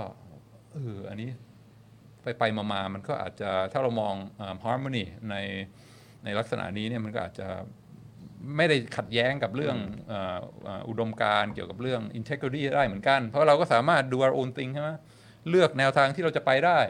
แต่ทั้งนี้ทั้งนั้นก็ต้องมีคือทำอย่างมีศิลปะ ไม่ใช่ทำอย่างแบบว่าพรวดออกไปทำให้แบบอะไรที่ทุกคนกำลัง enjoy สังคมที่มันกำลังไปด้วยกันได้อย่างสงบสุขเนี่ยมันมันเกิดแบบว่าหยุดชะงักแล้วก็ล่มอืมเอ่อก็ก็ก็ก็ต้องมีความเอ่อทำอย่างอย่างอย่างอย่างละมุนละม่อมแล้วก็ค่อยๆค่อย ๆทำไป ซึ่งมันก็เป็นไปได้ใช่ไหมเพราะว่าวงออร์เคสตรากำลังเล่นเล่นๆอยู่แล้วแล้วก็กำลังไปในเอ่อ แนวทางหนึ่งแต่มีเครื่องดนตรี เริ่มมีเครื่องดนตรีเครื่องหนึ่งที่เล่นไปในทางที่แบบเออเริ่มค่อยๆ เปลี่ยนอืมเปลี่ยนทางแล้วใช่ไหมอืมพอมีเครื่องหนึ่งค่อยๆเล่นไปในเปลี่ยนทางเครื่องอื่นก็ค่อยๆค่อยๆเปลี่ยนด้วยเหมือนกันจนสุดท้ายเนี่ยเอ่อทิศทางของเพลงนี้มันก็อาจจะเปลี่ยนไปได้ โดยการเอ่อไม่ไม่ไม่ต้องแบบว่าล่มจบแล้วก็เอ่อเริ่มต้นใหม่แต่มันค่อยๆอาตอนแรกเครื่องดีดไปทางนี้ก่อนนะแล้วเครื่องสีค่อย ๆ ตามมาแล้วเครื่องเป่ามาสุดท้ายเนี่ยอารมณ์เอ่อ แนวทางของเพลงมันก็อาจจะเปลี่ยนไปได้จากเอ่อการเปลี่ยนอย่างอย่างค่อยเป็นค่อยไปละมุนละม่อมอย่างอย่างที่เอ่อเอ่อนักปราชญ์เอ่อชาวตะวันออกเขาพูดกันอืมก็อ่านเออเป็นเป็นมุมมองใหม่ที่น่าสนใจมาก การเปลี่ยนการทำอะไรที่เอ่ออุดมการณ์แสดงออกถึงอุดมการณ์ของเราเนี่ยบางทีมันมันมันไม่ต้องแบบว่าทำให้เอ่อ คันลองของสังคมที่มันกำลังดำเนินอยู่ตอนนี้มันมันล่มมันจบลงนะสามารถค่อย ๆ เปลี่ยนได้ โดยทำอย่างมีศิลปะ ไม่ให้เกิดความเอิ่มเอิ่มเอ่อขัดแย้งเอ่ออะไรมากเกินไปเอ่อจอนจอนจอนพอนึกออกไหมนึกออกนึกออกแล้วก็เอ่อรู้สึกว่ามันเป็นประเด็นที่น่าสนใจดีเหมือนกันเพราะว่าดูเหมือนว่าอะสมมุติว่าถ้าเราเปรียบเทียบกับเป็นการเล่นดนตรีอะเนาะมันก็คือเหมือนแบบว่าทุกคนก็มีโรของตัวเองอะอ่าอ่า ใช่ไหมฮะ มีมีแบบบทบาทของตัวเองที่จะต้องรับผิดชอบเออใช่ไหมฮะคือแบบจะ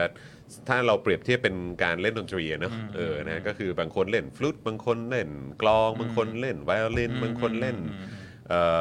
แซกโซโฟน เครื่องเป่า brass อะไรก็ตามเหล่านี้ก็คือทุกคนก็มีบทบาทของตัวเองอะเออเพียงแต่ว่าเอ่อคราวนี้ การที่จะเล่นไปในในแบบฉบับของตัวเอง หรือว่าใน part ที่ตัวเองต้องรับผิดชอบอะเออต้องทำอย่างไร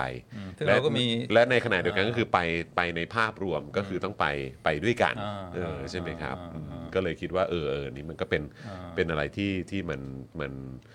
มันอธิบายให้เห็นภาพได้ค่อนข้างชัดเจนดีเหมือนกัน เป็นเป็นมุมมองของฮาร์โมนีที่ฟังแล้วเออมันมีความลึกซึ้งกว่าที่เราคิด อืม ไม่ได้แปลว่าฮาร์โมนีคือว่าทุกคนต้อง เห็นเห็นเห็นตรงกันหมด แล้วก็อ่าใครว่าไงว่าตามอะไรเงี้ยมันมันไม่ใช่อย่างนั้น มันมีมันมีความความลึกซึ้งความละเอียดอ่อนมากกว่านั้นอืมก็เอ่อพอยคิดถึงตัวอย่างตัวอย่างหนึ่งที่เอ่ออาจจะอาจจะสะท้อนไอไอเดียนี้ได้ คือตอนนี้ในประเทศสหรัฐอเมริกาเนี่ยไอสงครามที่กำลังทางสังคมที่กำลังเอิ่มเผ็ดดุเด็ดเผ็ด ร้อนแล้วก็มีความตึงเครียดมากในเอ่อในอเมริกาตอนนี้จากการฟังพอดแคสต์อะไรของของพวก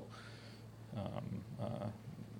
สื่ออเมริกาทั้งหลายเนี่ยคือเรื่องเอ่อเอ่อเอ่อ gender ideology อืมอืมก็คือตอนนี้ที่กำลังทะเลาะเอ่อวิวาทกันอย่างหนักมากก็คือว่าเอิ่มเอ่อคนเราสามารถที่จะเลือกเพศตัวเองได้หรือเปล่าอ่าครับผมก็คืออ ถ้าสมมติเป็นผู้ใหญ่แล้วอะไรเงี้ยแล้วก็เอิ่มอยากจะผ่าตัดแปลงเพศก็ไม่มีใครมีปัญหาอืมแต่ว่าตอนนี้ Battle Ground ที่สำคัญคือว่าเขาบอกว่าเด็กเนี่ยสามารถที่จะเลือกได้ สมมุติว่าห้าขวบเริ่มคิดว่าเฮ้ยฉันเกิดเป็นผู้ชายแต่ความจริงฉันเป็นผู้หญิงเนี่ยอืมก็เอ่อเด็กควรจะมีสิทธิ์ที่จะเลือกเออเพราะว่า ถ้ารอให้เป็นวัยรุ่นไปแล้วพวกฮอร์โมนพวกอะไรมันก็จะเปลี่ยนให้ร่างกายเอ่อไม่สามารถที่จะเอ่อเป็นเอ่อเพศที่ตัวเองเลือกได้อย่างเต็มเต็มตัว เพราะฉะนั้นต้องต้องให้เคารพการตัดสินใจของเด็ก แล้วก็พ่อแม่และครอบครัว สามารถที่จะเอ่อเรียกว่า transition ได้ตั้งแต่แบบโอ้โหอายุน้อยมากบางทียังไม่บรรลุนิติภาวะเลยอืมซึ่งอ่าอันนี้เป็นเรียกว่า battle ground ที่สำคัญมากอ่าฝ่าย conservative ก็อ่า มีความโกรธมาก บอกว่าเฮ้ยมันทำอย่างนี้ไม่ได้นะ ไม่ถูกต้องเด็กนี่อ่าไปซื้อเบียร์ไม่ได้เลย หรือว่าไปอ่ารอยสักอะไรยังไม่ได้เลยมันยังยังเด็กอยู่ แต่ว่าจะให้มาตัดสินใจเรื่องใหญ่ๆอย่างนี้ได้ยังไงอ่าเพราะว่าแล้วก็ไอ้เรื่องพวกนี้บางทีมันโดนมันโดนอิ f l u e n c e โดยเพื่อนคนรอบข้าง หรือว่าครูหรือว่าใครต่อใครที่แบบมาใส่ค่านิยมในหัวอะไรเงี้ยแล้วพอตัดสินใจไปปุ๊บเนี่ย ไอ้พวกยาที่กินหรืออาการผ่าตัดอะไรพวกนี้มันมันผลระยะยาว เพราะฉะนั้นต้องอ่าไม่ได้ต้องเป็นผู้ใหญ่ก่อนอืมแล้วถึงมาว่าบกัรนรลุนิติภาวะก่อนอ่าถึงจะตัดสินใจได้อ่าอืมส่วนพวกที่ค่อนข้างจะไปอ่าทาง liberal มาก ๆ ก็บอกว่า เอ้ย อันนี้เป็นอ่าเป็นเรื่องส่วนตัวของเขาเขามีสิทธิ์ที่จะเลือกเป็น individual อ่าแล้วก็เด็กก็รู้ตั้งแต่อ่าอ่า ไม่ต้องรอให้ใช่ไหมบรรลุนิติภาวะก็รู้แล้ว เพราะฉะนั้นถ้าเขาเลือกจะไปอย่างนั้น เราก็ต้องเคารพแล้วก็ support ซึ่งเป็นแบบโหชนกันแรงมากแล้วก็เป็นเป็นเรื่องที่ emotional มาก แล้วก็ถ้าไปเปิดดูสื่อทางด้านเดโมแครตก็จะมีตัวอย่างที่เห็นว่าถ้า เราไม่สนับสนุนให้คนสามารถที่จะเลือกเป็นตัวตนตัวเองได้เนี่ยก็ทำให้เกิดความเครียดอาจจะนำไปสู่การฆ่าตัวตายปัญหาทางจิตอะไรเงี้ยเพราะฉะนั้นต้องได้รับการสนับสนุนถ้าไปทาง conservative ก็มีตัวอย่างกันว่าโอ้โหเลือกผิดแล้วก็มีผลระยะยาวส่งผลอะไรซึมเศร้าไปตลอดชีวิตอะไรเงี้ยแต่ละฝ่ายก็ไปกันคนละทางสุดโต่งเลย แล้วก็ยิ่งดูก็ยิ่งแบบ โห disaster ไม่ว่าจะเลือกไปทางไหนก็ก็ disaster หมดอืมอ่าก็เลยอ่าดูไม่ไม่มีความหวังมันจะมันจะมาตกลงมันจะมาหาจุดยืนรวมกันตรงกลางได้ยังไงอืมที่มันแบบประนีประนอมทั้งสองฝ่าย ทั้งสองฝ่ายยอมรับได้มันมันทำได้ยังไงอืมอืมก็ถ้าถ้าอยากจะมีความหวังก็ต้องมองมองกลับไปย้อนกลับไปในอดีตสักนิดนึงก็คือถ้าเอ่อไม่กี่สิบปีมาแล้วเนี่ย ถ้าไปทำโพลคนอเมริกันเนี่ยเอ่อ ถามว่าเอ่อการแต่งงานคนเพศเดียวกันเนี่ยเอิ่มมั่นใจหรือเปล่าว่าเป็นเรื่องผิดอืม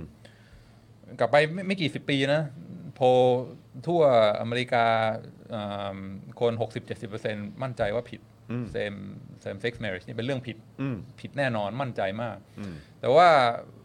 มาถึงปัจจุบันเนี่ย ตอนนี้ส่วนใหญ่เลย โอเค ไม่มีปัญหา nothing wrong with it อืม เพราะฉะนั้นถ้ามองยาวๆเนี่ยไอ้มุมมองความเชื่ออะไรแต่ก่อนที่เคยแบบโอ้โหมั่นใจมากว่าคนเพศเดียวกันแต่งงานได้เนี่ยมันมันค่อยๆ เปลี่ยน มาจนทุกวันนี้เนี่ยไม่รู้มันมายังไงนะจนถึงจุดที่แบบว่าเออยอมรับได้ไม่มีไม่มีปัญหาอืมเออความเปลี่ยนแปลงเกี่ยวกับอุดมการณ์ความเชื่อลึกๆเนี่ยมันก็มันก็เกิดขึ้นได้นะ แต่ว่าจุดเปลี่ยนมันคือตรงไหน อืมทำไมมันถึงค่อยๆ เปลี่ยนมาจน คนส่วนใหญ่เออยอมรับเปิดกว้างได้อืมก็มีหลายทฤษฎี แต่ว่าทฤษฎีที่เอ่อชอบส่วนตัวชอบมากเนี่ยเป็นทฤษฎีของของ Malcolm Gladwell อืม Malcolm Gladwell ที่เป็นเอ่อเอ่อเอ่อนักเขียน non-fiction ที่แบบว่าครับโปรดในดวงใจนะอืมเอ่อเขาก็ทำพอดแคสต์แล้วก็มาคอมกลาดเวลก็อธิบายว่าอ๋อเดี๋ยวจะเล่าให้ฟังว่ามันเกิดขึ้นได้ยังไง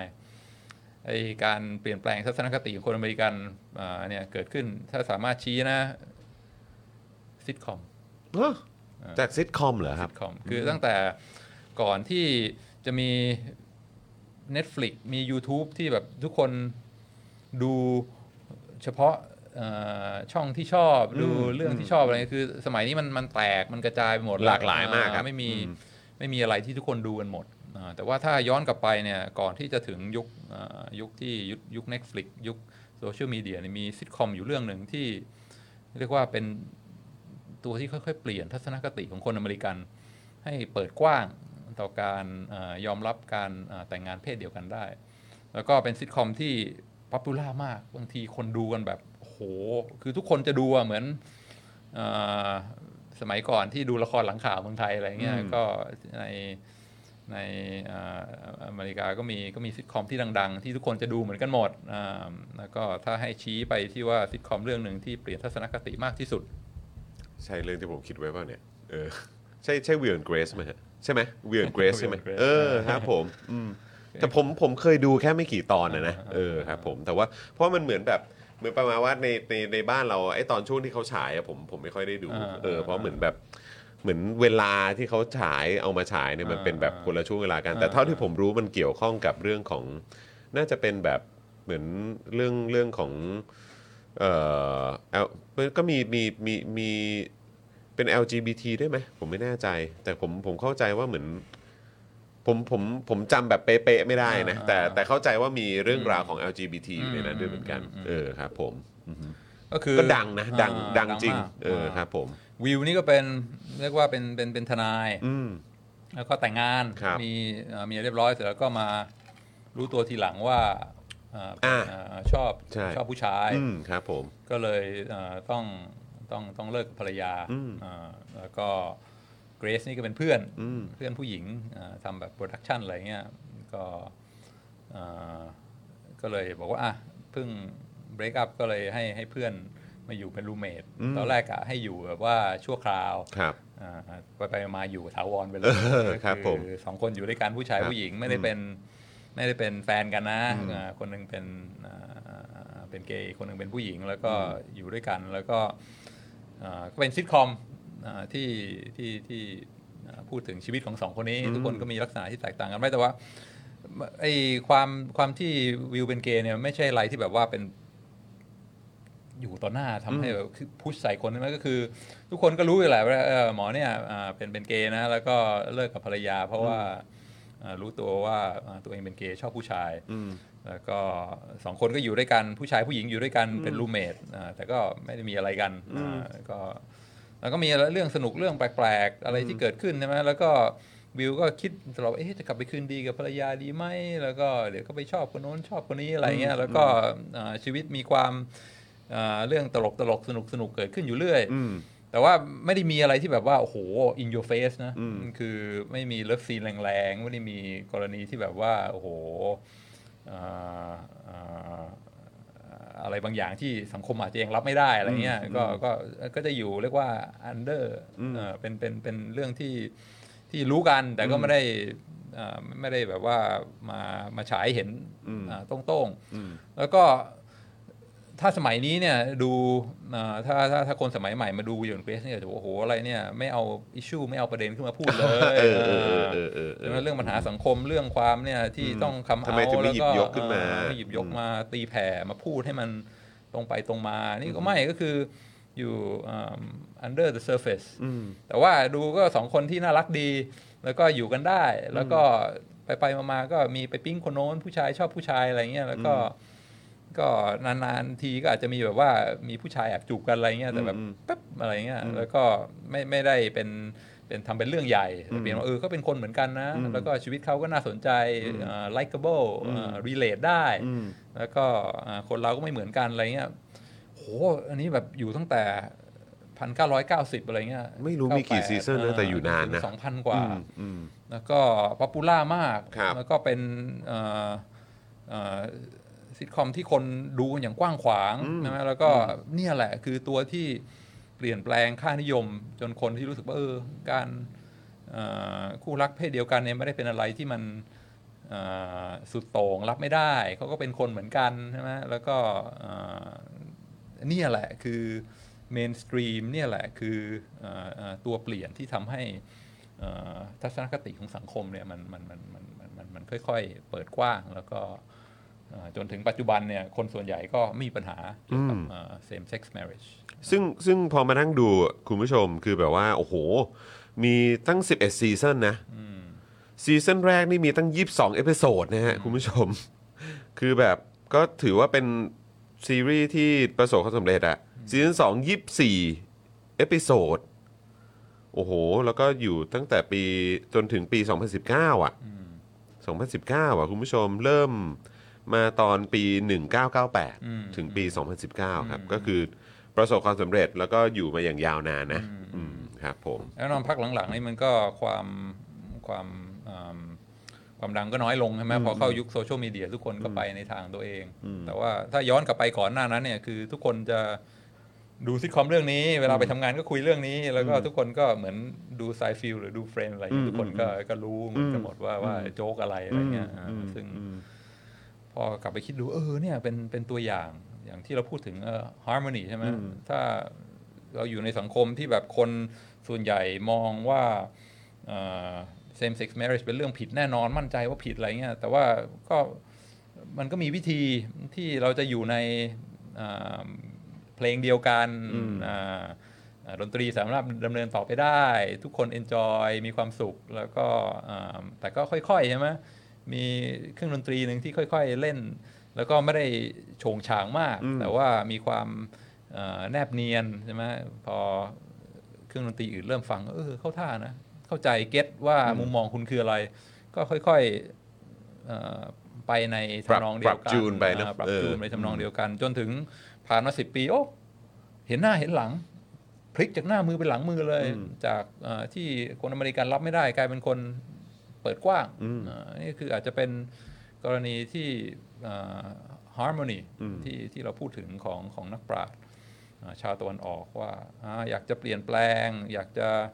เอ่อเอ่อทำให้สังคมมีความเปิดกว้างมากขึ้นก็ทำได้นะ แต่ว่าทั้งนี้ก็ทำให้มันอยู่ในในในสเกลในคอร์ดในเพลงเดียวกันอ่าสังคมจะได้ขับเคลื่อนไปได้ โดยไม่ไม่เกิดความแบบขัดแย้งเผชิญหน้าจน จนจนมันมาต่อเชื่อมกันไม่ได้ ต่อกันไม่ติดเหมือนในสมัยนี้เนี่ยโอ้โหเอ่อทุกคนก็จะไปสุดโต่งของตัวเองมากเอ่อเอ่อคนเอ่อฝั่งคอนเซอร์ a ทีฟก็จะออกมาประณาม บอกว่าไอ้เรื่อง gender ideology นี่เป็นเรื่องชั่วเป็นการทำร้ายเด็กอ่าผิดศีลธรรมใช่ไหมคนฝั่ง liberal ก็จะมองอีกอย่างว่าโอ้โหนี่เป็นคล้าย ๆ กับว่าไม่ยอมรับความเป็นมนุษย์ เป็นการฆ่าล้างเผ่าพันธุ์ไม่ไม่ไม่ให้โอกาส คนเอ่อ transgender ได้ได้มีชีวิตที่มีความสุขได้ โอ้โห ไปกันคนละทาง แล้วก็ตอนนี้พอเปิดสื่อดูมันมันก็ไม่เป็นเพลงแล้วอะใช่ไหมต่างต่างฝ่ายก็ต่างเล่นไปในทิศทางตัวเอง มันก็ฟังดูมันก็แบบ โอ้โห ไม่มี แล้วดูเพลงคนละแนวด้วยนะฮะเออฝั่งหนึ่งนี่ก็จะออร์เคสตราอีกฝั่งหนึ่งก็ปวดหัวเออก็ก็ร็อกอีกฝั่งหนึ่งก็อื้อหือแบบเออเขาเรียกอะไรอะดนตรี พื้นเมือง ซึ่งฟังฟังด้วยกันไม่ได้ไงเออมันไม่ใช่เข้ากันเลยไงเออคือแบบเออมันมันไม่สามารถที่จะมีเอ่อเอ่อเอ่อทำนองไปไปด้วยกันได้เลย คือถ้าอยากจะฟังก็ต้องฟังทางเดียวอะอ่าอยากจะฟังคอนเซอร์ t ทีฟก็ต้องฟังแต่ช่องคอนเซอร์ t ทีฟอยากจะฟังลิเบอรัลก็ต้องฟังแต่ช่องลิเบอรัลแต่ถ้าจะฟังทั้งสองทางแล้วไม่มีทางที่จะที่จะเข้ากันได้อืมซึ่งมันไม่เหมือนกับสมัยก่อนใช่ไหมที่สื่อมันต้องเป็นสื่อ mainstream ต้องยอมรับได้อย่างกว้างขวาง คนหัวเอียงไปทางด้านอนุรักษ์นิยมก็ต้อง enjoy ได้อืมคนหัวเอียงไปทางด้านเสรีนิยมก็ต้องเข้าใจต้อง get แล้วก็สามารถดู enjoy มีความสุขด้วยกันได้เอออย่างเงี้ยมันคือคือ harmony อืมที่ที่ที่เอ่อนักปราชญ์ชาวตะวันออกพูดถึงอืมอืมอาจารย์วินัยคิดว่ายังไง คิดว่าคือมันมันมันมันจะยิ่งยากลำบากมากยิ่งขึ้นไหมครับ กับการที่แบบว่าพอ เหมือนแบบอย่างที่เมื่อกี้เปรียบเทียบให้ดูเวียนเกรสอย่างเงี้ยซีรีส์เนี้ยก็คือแบบคนเขาก็ดูกันอยู่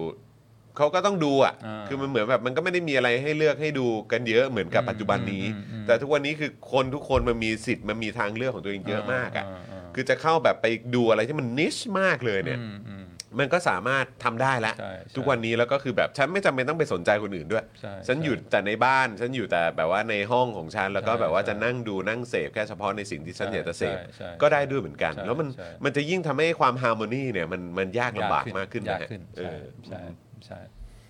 อันนี่ก็ตามหลักอ่าตาม สไตล์คนแก่มองย้อนกลับไปเออสมัยก่อนนะเรามีเรียกว่าเมนสตรีมทุกคนดูละครเรื่องเดียวกันอ่าเวลาไปทำงานก็คุยกันได้อ่าละครเมื่อคืนเป็นยังไงอะไรเงี้ยแล้วก็คนทำสื่ออย่างว่าสมัยก่อนเราพูดถึงละครพูดถึงเอ่อโทรทัศน์สมัยก่อนมันก็มีความล้าหลังอะไรมากใช่ไหมแต่ข้อดีอย่างหนึ่งของสื่อสมัยก่อนเนี่ยคือมันต้องมันต้อง ระมัดระวังว่าครอบคลุมทุกคนไม่ทำให้เอ่อกลุ่มใดกลุ่มหนึ่งรู้สึกว่าเอ่อโดน offend หรือว่าโดนโดนทอดทิ้งใช่ไหมก็คือต้องต้องต้องต้องยอมรับได้เอ่อฝั่งคอนเซอร์ t ทีฟก็ต้องยอมรับนะว่าเออคนเอ่อเอ่อคนคนเกย์ก็มีอยู่เหมือนกัน แล้วก็เขาก็เป็นคนที่เอ่อเอ่อมีความน่ารักแล้วก็มีปัญหา มีความท้าทายในชีวิตเหมือนคนทั่วไป เป็นมนุษย์เหมือนกันามนะนุษย์เหมือนกันอืม ส่วนฝั่ง liberal ก็ต้องโอเค compromise บอกว่าเรื่องบางเรื่องเนี่ยเราก็จะไม่เอามาแบบว่า push in your face ในขณะที่เขายังไม่พร้อมที่จะรับอะไรเงี้ยก็ต้องยอมว่าโอเคเรื่องบางเรื่องก็ต้องเอ่อ imply นะอยู่ under the surface ก็คือประนีประนอมกันได้ อยู่ด้วยกันได้ ดูซิทคอมเรื่องเรื่องเดียวกันได้ หัวเราะ at the same joke อ่ามันก็มันก็ทำให้อ่า เกิดฮาร์โมนีขึ้น แต่ว่าอย่างที่จอห์นพูดใช่อ่าธรรมชาติของเทคโนโลยีแล้วก็สื่อที่เปลี่ยนไปเนี่ยมันก็ทำให้อ่าความกลมกลืนฮาร์โมนีที่เราพูดถึงเนี่ยมันมัน achieve ได้ยากขึ้นเรื่อยๆ คือผมแค่มีความรู้สึกว่าพอพอแบบพอยุคสมัยของเราอะ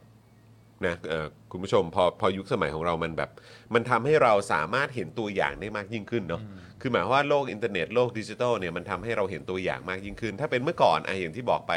ย้อนกลับไปเมื่อปีแบบ 1998 หรือว่าปีแบบ 1990เนี่ยคือแบบว่าเวลาเราดูเนี่ยมันก็จะมีสื่อให้เราติดตามอะไรต่างๆเนี่ยอยู่แค่ไม่กี่สื่อ ยิ่งถ้าเทียบกับเมื่อก่อนเนี่ยนะคุณผู้ชมย้อนกลับไปปีแบบช่วง 80 ช่วง 70 ช่วงช่วง 60อะไรอย่างเงี้ยคือแบบว่า พูดถึงจอขาวดำ ใช่ไหมฮะหนังสือพิมพ์มีแค่ไม่กี่ฉบับ ใช่ไหมฮะแล้วก็สถานีวิทยุก็มีอยู่แค่ไม่กี่คลื่นใช่ไหมฮะจนมันค่อยๆเพิ่มขึ้นมา ค่อย ๆ เพิ่มขึ้นมา ค่อย ๆ เพิ่มขึ้นมาทำให้เราเห็นตัวอย่างมากยิ่งขึ้นในแต่ละมุม ในแต่ละซอกในแต่ละหลืบของสังคมมากยิ่งขึ้นอะไรเงี้ยแล้วพอตอนนี้เรามาอยู่ในยุคของดิจิทัลเนี่ยเออหรือว่ายุคของอินเทอร์เน็ตเนี่ยมันทำให้เราเห็นแบบตัวอย่างแบบที่เราอาจจะยกตัวอย่างได้ว่าเออเอ่อรสนิยมทางเพศของ คนนี้เป็นแบบนี้ซึ่งแบบว่าเราก็ไม่เคยนึกมาก่อนว่ามันมีแบบนี้ด้วยเหรอ บนโลกใบเนี้ยเออแต่ว่ามันมีอยู่ที่มุมมุมหนึ่งของสังคมในประเทศประเทศหนึ่งอะไรอย่างเงี้ยที่แบบว่ามีอยู่จริงอะไรเงี้ยมันเป็นการยกตัวอย่างขึ้นมาขึ้นมาให้ให้ให้เห็นกันได้มากขึ้นเนี่ยแล้วพออาจารย์วินัยแบบเทียบเทียบให้ดูว่าเออแบบถ้าเมื่อก่อนเราก็มีดูอยู่แค่นี้เนอะแล้วแบบว่าเสียงของฝั่งสื่อที่เป็นแบบเอ่อเสรีนิยม กับเสียงที่เป็นฝั่งสื่อแบบเอออนุรักษ์นิยมอย่างนี้เนี่ยต่างคนก็ต่างมีแพลตฟอร์มของตัวเอง แล้วก็แบบว่าแบบโวยกันอย่างเดียวอะแต่เหมือนเหมือนเขามันยากนะที่เราจะเห็นเขามาเจอกัน แล้วเขามาคุยกันนะเออหรือว่ามาถกกันนะซึ่งเมื่อมาเจอกันมาถกกันเนี่ยก็มักจะมีหรือคนดูเนี่ยก็มักจะมีความคาดหวังว่าจะต้องมีคำตอบให้ทันที แต่ แต่พอมันเป็นประเด็นที่มันเกี่ยวข้องกับสังคมแบบนี้เนี่ย จริง ๆ มันจะดีกว่าไหม ถ้าเกิดว่าเหมือนมาถกกันในพื้นที่ส่วนกลาง โยนความเห็น โยนไอเดีย โยนโยนเหตุผลของตัวเองอะมาไว้ตรงกลางให้มากที่สุด แต่ยังไม่ต้องมีคำตอบตอนนั้นก็ได้ไหมอะ เพราะว่าท้ายที่สุดคำตอบมันก็น่าจะมาพร้อมกับการที่สังคมได้เห็นตัวอย่าง อืม มากยิ่งขึ้นไปเรื่อยๆไปเรื่อยๆไปเรื่อยๆ แล้วเวลาผ่านไป อาจจะไม่ต้องใช้เวลาเป็น 10 ปีเหมือนเหมือนซีรีส์เรื่อง Will and Grace ก็ได้อาจจะใช้เวลาแค่ 5 ปีหรืออาจจะใช้เวลาแค่ 2 ปีก็ได้ แล้วเราก็จะจะได้เห็นว่าฉันทามติของสังคม หรือความเห็นส่วนใหญ่ของสังคมเนี่ยรับได้หรือรับไม่ได้ ใช่ไหมแต่ว่าเหมือนหลาย ๆ ครั้งแบบคนแบบอยากจะ ให้เห็น อยากจะรู้คำตอบเลยอะเออใช่แล้วแบบว่าจริง ๆ แล้วแต่แต่สังคมมันไม่ได้ทำมันไม่ได้ทำงานอย่างนั้นนะเนอะเออมันมันไม่ได้มีคำตอบอยู่ในแบบหนึ่ง discussion หรือว่าเอ่อไม่ได้มีคำตอบอยู่แค่ในเวทีดีเบต เวทีเดียวอะไรเงี้ยอาจจะต้องใช้เวลาเพียงแต่ว่าอาจจะต้องมาเปิดพื้นที่ แล้วก็ให้คนในสังคมได้แบบรับฟังเหตุผลของทั้งสองฝ่าย แล้วก็เมื่อเวลาผ่านไปเห็นการขับเคลื่อนของสังคมไปแล้วเดี๋ยวมันก็จะ จะมีคำตอบออกมาเองแหละว่าว่าว่ามันจะไปเวไหนทางไหนเออยอดมาก เพียงแต่ว่าเหมือนคนเหมือนคนแบบ คือจะเอาแพ้ชนะให้จะรู้เอาทันทีเลยเนาะอ่เออใช่ แล้วจริง ๆ ก็สะท้อนกลับมาถึงตัวเองเหมือนกันนะครับเออคือแบบว่าบางทีเวลาเราทำสื่อเราทำอะไรแบบนี้บางที หรือหรือเวลาเราเราแบบต้องการจะฟังคำตอบอะ จากแบบคนบางกลุ่มคนบางคนคนบางเอ่อแนวคิดอะไรเงี้ยก็บางทีเราก็อยากจะได้คำตอบทันทีเลยที่มันจะฟันธงได้เลยอะเออแต่พอมันเกี่ยวข้องกับคนจำนวนมากในในในสังคมอะที่มันมีความคิดความชอบความรู้สึกที่มันแตกต่างกันเหลือเกินนี่มันก็เออมันไม่ใช่เรื่องง่ายเลยนะเนี่ยแล้วบางทีมันอาจจะไม่แฟร์ก็ได้เนาะที่ที่เราจะไปเรียกร้องคำตอบใช่จากใช่จากเขาทันทีใช่ใช่ ทำอย่างมีศิลปะมันก็ต้องมีความคลุมเครือนิดหน่อยเอ๊ะตกลงใครตกลงใครชนะนะ อย่างดู Will & Grace เอ๊ะตกลงมันมันฝ่ายไหนชนะนะเออมันมันไม่มันไม่เคลียร์ใช่ไหมจะบอกว่าฝั่ง liberal ชนะก็ได้เออหรือว่าจะบอกว่าฝั่ง conservative ชนะก็ก็พอมีเหตุผลเหมือนกัน แต่ว่าเอ่อพอดูดูๆมันก็คลุมเครือ มันมันดูยากเพราะว่าคือเราเราจะฟันธงว่าในแต่ละ episode ในละในในแต่ละตอนเนี่ย เขา pro อะไรใช่ไหมอ่าเขา pro เป็นแบบเหมือนไปทาง conservative อ่าหรือว่าไปทาง liberal อ่าเราอ่าเราก็พูดยากนะคุณผู้ชม เพราะว่าคือเอาง่ายๆ คือมันมีมา 11 season เนี้ยมันมีอยู่ 246 episode อะใช่ไหมฮะ เพราะฉะนั้นคือมันมันมันก็คงไม่ได้บอกว่าอันไหนถูกที่สุดอันไหนอันไหนผิดที่สุดอืมอืมมันในในแต่ละตอนในแต่ละเรื่องอืมเออเรื่องราวที่เขาเล่าให้ฟังเกี่ยวกับประเด็นเนี้ยหัวข้อเนี้ยอื มอืมมันก็มีให้เห็นทั้งแบบฝั่งอืมตัวอย่างของฝั่ง conservative ตัวอย่างของฝั่ง liberal โอ้แน่นอนแน่เนนออะนถ้า push อยู่ push อยู่ข้างเดียวนะ ไม่มีทางทำได้เป็น 200กว่า episode หรอก ไม่กี่ episode ก็หมดแล้วอ่าแล้วก็ พูดถึงข้างเดียวก็คือหมายถึงว่าแบบ pro อ่า liberal pro อีกฝั่งเดียวหรือว่าใช่ pro แบบว่า conservative ใช่ใช่มันต้องเห็นหลายหลากหลายมิติ มี argument ที่ที่ที่หลากหลาย แล้วก็พูดเรื่องนู้นบ้างพูดเรื่องนี้บ้างอ่าแล้วก็ มันถึงจะน่าสนใจแล้วก็อ่าผู้ติดตามได้อย่างกว้างขวางอ่าอ่าคิดว่าเป็นเป็นตัวอย่างที่ดีของของเรื่องการรักษา harmony เอาไว้ในระหว่างที่เราพยายามจะเปลี่ยนแปลงทำให้อ่าสังคมมันอ่ามีความก้าวหน้ามากขึ้นชอบมากที่จอห์นบอกว่าเอ่อสมัยนี้มันคงยากแล้ว เพราะว่าสื่อมันมัน niche มาก แล้วก็ทุกคนก็มีมีช่องตัวเอง เพราะฉะนั้นการบอกว่า mainstream เนี่ยมันมันไม่มีอีกแล้ว ทุกคนก็ก็ก็เอ่อไปในทางรสนิยมตัวเอง เพราะฉะนั้นโอกาสที่จะมาเล่นวงออร์เคสตราเดียวกัน อยู่ในเพลงเดียวกัน แล้วก็ไปด้วยกันเอ่อมันก็มันก็อาจจะมีน้อยลงมันก็ดูสะดวกดีนะครับ คือหมายความว่าอย่างที่ที่เรากำลังกำลังยกตัวอย่างแบบอาจจะเป็น ฝั่ง liberal ของสหรัฐอเมริกาเขาจะไปทางด้านสื่อกลุ่มก้อนไหนมันมีภาพที่ชัดเจนมาก ทางฝั่ง conservative ก็จะมีภาพที่ค่อนข้างค่อนข้างชัดเจนมากคือมันแบบมันดูแบ่งแบ่งกันชัดเจนดีเหมือนกัน แต่ว่าก็นั่นแหละก็คงปลายทางไหมปลายทางคือจริง ๆ แล้วเออคือคือเป้าหมายคืออะไรเป้าหมายคือเรตติ้งเป้าหมายคือเงิน เป้าหมายคือโฆษณาอืมเยอะมากยิ่งขึ้นหรือว่าจริง ๆ แล้วคือเป้าหมายคือแบบ ต้องการ harmony ในในสังคมกันแน่เออบางทีก็ก็ก็มันก็น่าสนใจดีเหมือนกันนะเออแต่ว่าอันนี้มันเป็นสิ่งที่มาพร้อมกับความเป็นทุนนิยมอะฮะอะเทคโนโลยีแหละเออผมว่าเออเทคโนโลยีที่เปลี่ยนไปอืมธรรมชาติของสื่อก็เปลี่ยนไปด้วยมันจะ balance ยังไงครับ ความ harmony กับโลกทุนนิยม อืมอืมอ่าก็มีอีกประเด็นหนึ่งอืมที่ได้จากอ่าหนังสือเล่มเนี้ยนะอ่าชื่อว่าอ่าอ่า Plato goes to China อ่าคือว่าเพลโตไปไปเมืองจีนเนี่ยไปเที่ยวเมืองจีนได้นะได้ครับผมก็เป็นเอออีอีกอีกอีกแนวคิดหนึ่งว่าจะอยู่กันยังไงเออถ้าเกิดเออว่าเอ่อมีอุดมการณ์ที่แตกต่างกันครับแล้วก็อืมเขาก็บอกว่า เออถ้าถ้าอยากจะ เข้าใจอ่าว่าคนจีนเนี่ยอ่ามอง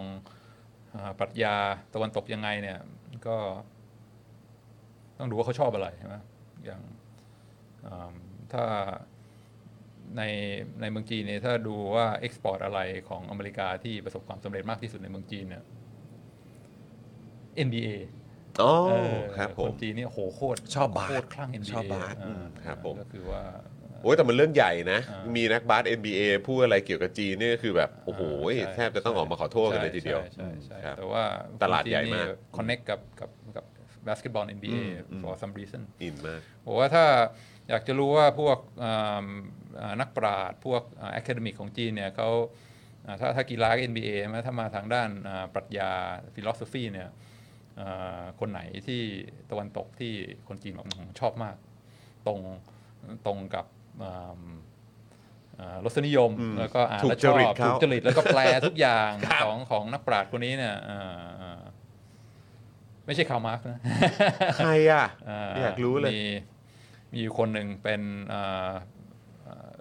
มีชีวิตอยู่ช่วงทศวรรษพันเก้าร้อยกว่าๆเนี่ยอ่าเป็นอาจารย์อ่าอยู่ในมหาลัยอเมริกันเป็นอพอ่าผู้อพยพชาวยิวที่มาสอนในมหาลัยอเมริกัน ชื่อลีโอสตราสอืมอืมลีโอสตราสนี่เป็นเรียกว่านักปราชญ์ตะวันตกที่มี cult following อยู่ในเมืองจีนทุกคนต้องอ่าน Strauss Strauss อ่า Strauss นี่หลักๆเขาเขาคืออะไรอ่าก็ลองไปเปิดอ่านได้ในวิกิอ่า S T R A U S S ลีโอลีโอสตราสก็คืออ่าเป็นเป็นเป็นนักปรัชญา เอ่อเอ๊ะทำไมอ่าคนจีนถึงชอบสตราสมากสตราสนี่พูดพูดถึงเรื่องอะไรเอ่อก็มุมมองอย่างหนึ่งของสตราสนี่คือว่าเขาบอกว่า เอ้ยอ่าก็อาจจะมองได้ว่าเป็นไปทางแนวคอนเซอร์ t ทีฟนิดหน่อยนะคือว่าอะไรที่อ่าความรู้อะไรทั้งหลายเกี่ยวกับสังคม เกี่ยวกับธรรมชาติของอ่าของมนุษย์กับสังคมการเมืองอะไรพวกเนี้ยเขารู้กันมาแล้วตั้งแต่ตั้งแต่อดีตดึกดำบรรพ์อ่าถ้าอยากจะ เข้าใจการเมือง อยากจะเข้าใจธรรมชาติของมนุษย์ อยากจะเข้าใจความขัดแย้งอะไรก็กลับไปอ่านพวก the classics ทั้งหลายกับก็เหมือนเนี่ยกลับไปอ่านเพลโตอริสโตเติลทั้งหลายเนี่ยพวกเนี้ยเขามันมีหมดแล้วความรู้ความเข้าใจเกี่ยวกับธรรมชาติมนุษย์เนี่ยเพราะฉะนั้นกลับไปอ่านหนังสือพวกเนี้ยแล้วก็จะสามารถเข้าใจอย่างลึกซึ้งได้ แต่มันมีอยู่อย่างหนึ่งก็คือว่า พวกนักปราชญ์พวกนักคิดนักเขียนสมัยก่อนเนี่ยเขาไม่ได้มีอืมไม่ได้มีอ่าเสรีภาพในการพูดได้ร้อยเปอร์เซ็นต์บางทีคือว่าว่า philosopher เนี่ยการจะพูดอะไรเนี่ยต้องต้องคิดให้ดีก่อน คือหนึ่งเรื่องความปลอดภัยของตัวเองถ้าพูดอะไรไปแล้วแบบว่าไปขัดหูคนมีอำนาจใช่ไหมก็โดนสิตายครับได้อืมอ่าเพราะฉะนั้นจะพูดอะไรเนี่ยต้องต้องต้องมีความระมัดระวัง แล้วก็สองเนี่ยถ้าเป็น philosopher จริงๆเนี่ยเขาจะแคร์เรื่อง harmony ที่เราเพิ่งพูดถึงกัน คือสังคมมันกำลังไปในทางนี้เนี่ยถ้าเกิดพูดอะไรออกมาที่มันสุดโต่งมากๆ แม้จะเป็นความจริงก็ตาม แม้เป็นความถูกต้องก็ตาม แต่มันมันมันไม่เข้ากับเอ่อครรลองกับอะไรที่กำลังดำเนินอยู่ในในบริบทขณะนั้นเนี่ยเขาก็จะไม่พูดอ่าเพราะฉะนั้นสตราสบอกว่ากลับไปอ่านพวกคลาสสิกอะไรทั้งหลายเนี่ยแต่ไม่ใช่อ่านแบบว่าตรงตามตัวนะ ต้องอ่านแบบระหว่างบรรทัดอืมอ่า เพราะว่าคนสมัยก่อน พวกอ่านักปราชญ์สมัยก่อนเนี่ยเขามีอะไรที่จะบอกเรามากมาย แต่บางอย่างเนี่ยเขาบอกเราตรงๆไม่ได้อืมเพราะฉะนั้นต้องกลับไปอ่านต้องกลับไปคิดด้วยว่าเฮ้ยบางทีเขาเล่าอะไรออกมาตามตัวอักษรเนี่ยมันก็อย่างหนึ่งอืมแต่ว่ามันมีความหมายลึกๆอยู่ข้างข้างอ่าอยู่อยู่ข้างใต้อีก ซึ่งต้องคนฉลาดคนที่เข้าใจเท่านั้นถึงจะเก็ตอืมอ่าอ่าเพราะฉะนั้นอ่าต้องอา การอ่านเท็กซ์อย่างหนึ่งเนี่ยมันจะมีมันจะมีความหมายสองแบบ ความหมายแบบนึงก็คือ exterior ก็คืออาใจความที่คนทั่วไปไม่ได้อ่าอ่าไม่ได้คิดมากไม่ได้มีความละเอียดลึกซึ้งก็เข้าใจก็เป็นก็เป็น message หนึ่งอืมแต่คนที่มีความอ่าคนที่ฉลาด คนที่เก็ตคนที่คิดมีความลุ่มลึกจริงๆเนี่ยมันจะมีอีก อีกความหมายหนึ่งที่อยู่ข้างล่างอืมแล้วก็ถ้าสามารถอ่านอย่างเข้าใจจริง ๆ แล้วเนี่ยจะสามารถดึงให้ความหมายที่มันลึกซึ้งลงไปกว่านี้ออกมาได้เหมือนกันอืมอืมนี่คือเทคนิคการสื่อสารของของนักปราชญ์อืมคือเวลาพูดอะไรเนี่ย หลายครั้งมันพูดตรงๆไม่ได้ ก็ต้องมีสองข้อความ ข้อความที่อยู่ด้านบนให้คนทั่วไปเข้าใจเขาอยู่อยู่ด้านล่าง ซึ่ง เป็นส่วนน้อยของสังคมที่ที่ที่เริ่มจะจะมีความเปลี่ยนแปลง เริ่มจะเข้าใจแล้ว แต่ว่าจะสื่อสารกับเขาเนี่ยต้องต้องพูดคล้าย ๆ เป็นโค้ดอืมอ่าอืมอันเนี้ยคือเอ่อการอ่านแบบสตราเซียนอืมเวลาอ่านอะไรไม่ใช่อ่านแค่ผิวตัวหนังสือนะอืมต้องต้องอืมมีความหมายที่มันลึกกว่านั้นอืมอืมถ้าจะอุปมาก็อย่างเช่นว่าอ่าอ่าได้ได้จดหมายจากอ่า จากคนรักที่แบบว่าค่อนข้างห่างห่างเหินกันไปนะแบบอาจจะรู้สึกว่าอ่าอ่าความรักมันเริ่มจะจืดจางลงแล้วก็ได้รับจดหมายจากคนรักมา คนรักก็เขียนนะที่ว่าสวัสดีที่รักแล้วก็เล่าเกี่ยวกับวันนี้ฉันทำมันโน้นฉันทำวันนี้นะ แล้วก็ไปเจอนั่นเจอนี่นะ แล้วก็อ่าไปเจออ่าบังเอิญไปเจอที่ร้านกาแฟอ่าอ่า ไอ้ผู้ชายคนหนึ่งที่ก็รู้รู้อยู่แหละว่ากำลังแข่งกันจีบอยู่อะไรเงี้ยอ่าแล้วก็คุยกันสนุกดี แล้วก็ฉันก็ทำอย่างนั้นแล้วก็ฉันก็ทำอย่างนี้แล้วฉันก็หวังว่าชีวิตของเธอทุกอย่างจะดีนะ โอเคแล้วอ่าสวัสดี คือถ้าอ่านเนี่ยมันก็เหมือนแบบว่าเล่าเล่าเรื่องธรรมดาเล่าเรื่องทั่ว ๆ ไปอ่าอืมแต่เนื่องจากคนอ่านเนี่ยเข้าใจเรื่องสถานการณ์สถานการณ์อืมแล้วก็รู้ว่า character ที่เขาพูดถึงเนี่ยคือใคร แล้วก็รู้ว่าสมัยก่อนเวลารักกันเนี่ยมันต้องมีการพร่ำพรรณนาถึงความคิดถึงถึงความแบบโอ้โหไม่ได้เจอเธอนานมาก ฉันเอ่อหัวใจห่อเหี่ยว แต่พอเริ่มเขียนเป็นธรรมดาธรรมดาอะไรเงี้ยแล้วก็ friendly เล่าโน่นเล่านี่อะไรเงี้ยก็สามารถเข้าใจได้ว่าไอ้ message ข้างล่างเนี้ยคือว่า โอเคนะเอ่อฉันไม่อยากจะทำให้คุณเจ็บใจ แต่เราก็จากกันด้วยดีนะอืมแล้วก็อืมเอ่อเอ่อ ก็ก็คือ let you down easy อืมแต่ว่าต้องต้องเป็นคนที่เข้าใจพื้นเพแล้วก็เอ่อคิดแล้วก็อ่านด้วยความละเอียดถึงจะเก็ตว่าเมสเซจจริงๆเนี่ยผู้หญิงเขาต้องการจะพูดว่าอะไรอืมเอ่อก็คือ อันเนี้ยคือการอ่านแบบแบบสตราเซียนอืมต้องกลับไปทำความเข้าใจว่าพวกนักปราชญ์สมัยก่อนเนี่ยเขากำลังคิดเอ่อเอ่อบริบทสังคมเขาเป็นยังไง อะไรเขาพูดได้พูดไม่ได้ บางทีก็สามารถที่จะดึงความรู้แมสเซจอะไรที่ที่ที่ที่เรายังอาจจะมองไม่เห็นจากการอ่านโดยผิวเผินอืมอันนี้คือคือ Leo Strauss อืมก็เอ่อตัวอย่างก็อย่างเช่น สมมุติว่ามีเอ่อนักการเมืองอะไรเงี้ยที่ โอ้โหอำนาจล้นเหลือล้นฟ้าอะไรเงี้ยเอ่อแล้วก็เอิ่มแล้วก็ตายไปอะไรเงี้ยก็เอ่อไปบอก philosopher ก็อาจจะเขียนว่าอ๋อท่านผู้นำคนนี้เป็นท่านผู้นำที่ยิ่งใหญ่ที่สุดเท่าที่เราเคยมีมาในอนาคตเราคง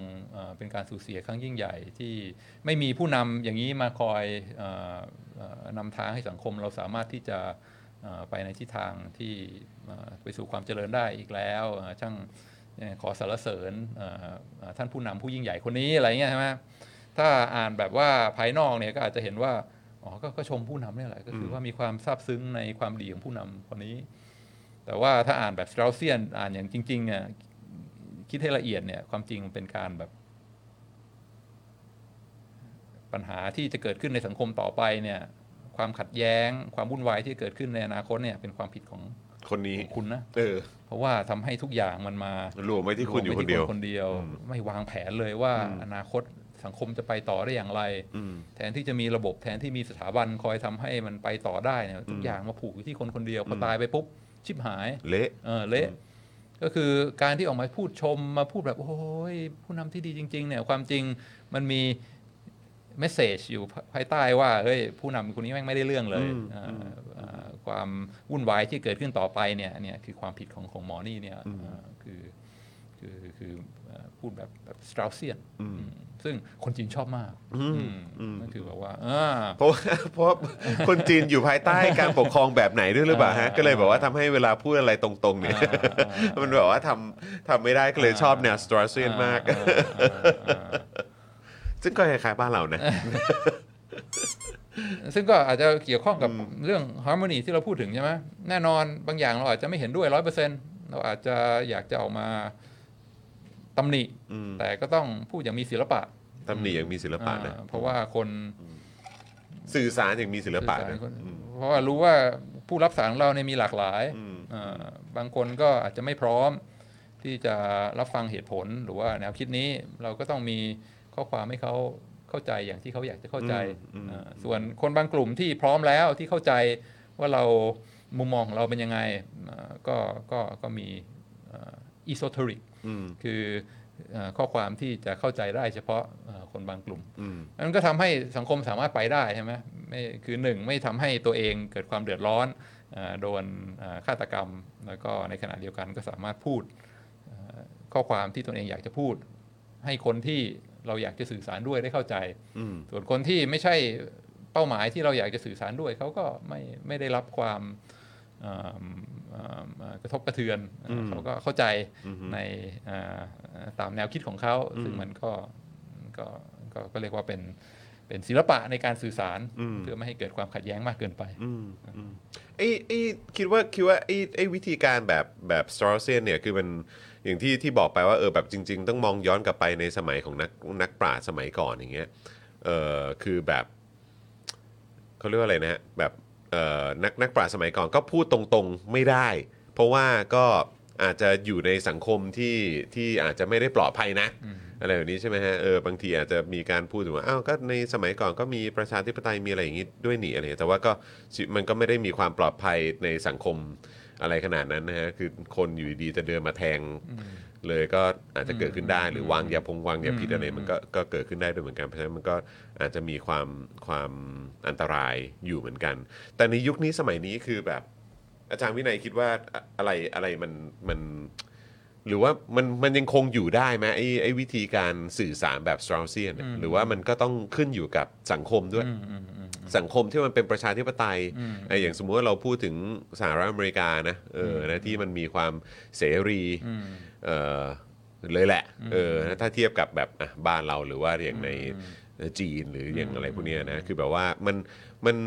มันเหมาะกับการสื่อสารแบบตรงไปตรงมามากกว่า หรือว่าหรือว่าจริง ๆ ก็ควรจะกลับไปใช้แบบวิธีการแบบนี้เหมือนกันนะการสื่อสาร อย่างมีศิลปะอ่าเออแล้วก็คือในขณะเดียวกันอย่างในสังคมอย่างบ้านเราอย่างเงี้ยเออคืออย่างสื่อสื่ออย่างที่เราทำเนาะเออนะฮะอย่างหรือว่าในที่เราสังเกตในช่วงที่ผ่านมาที่สื่อที่ได้รับกระแสตอบรับหรือว่า หรือว่า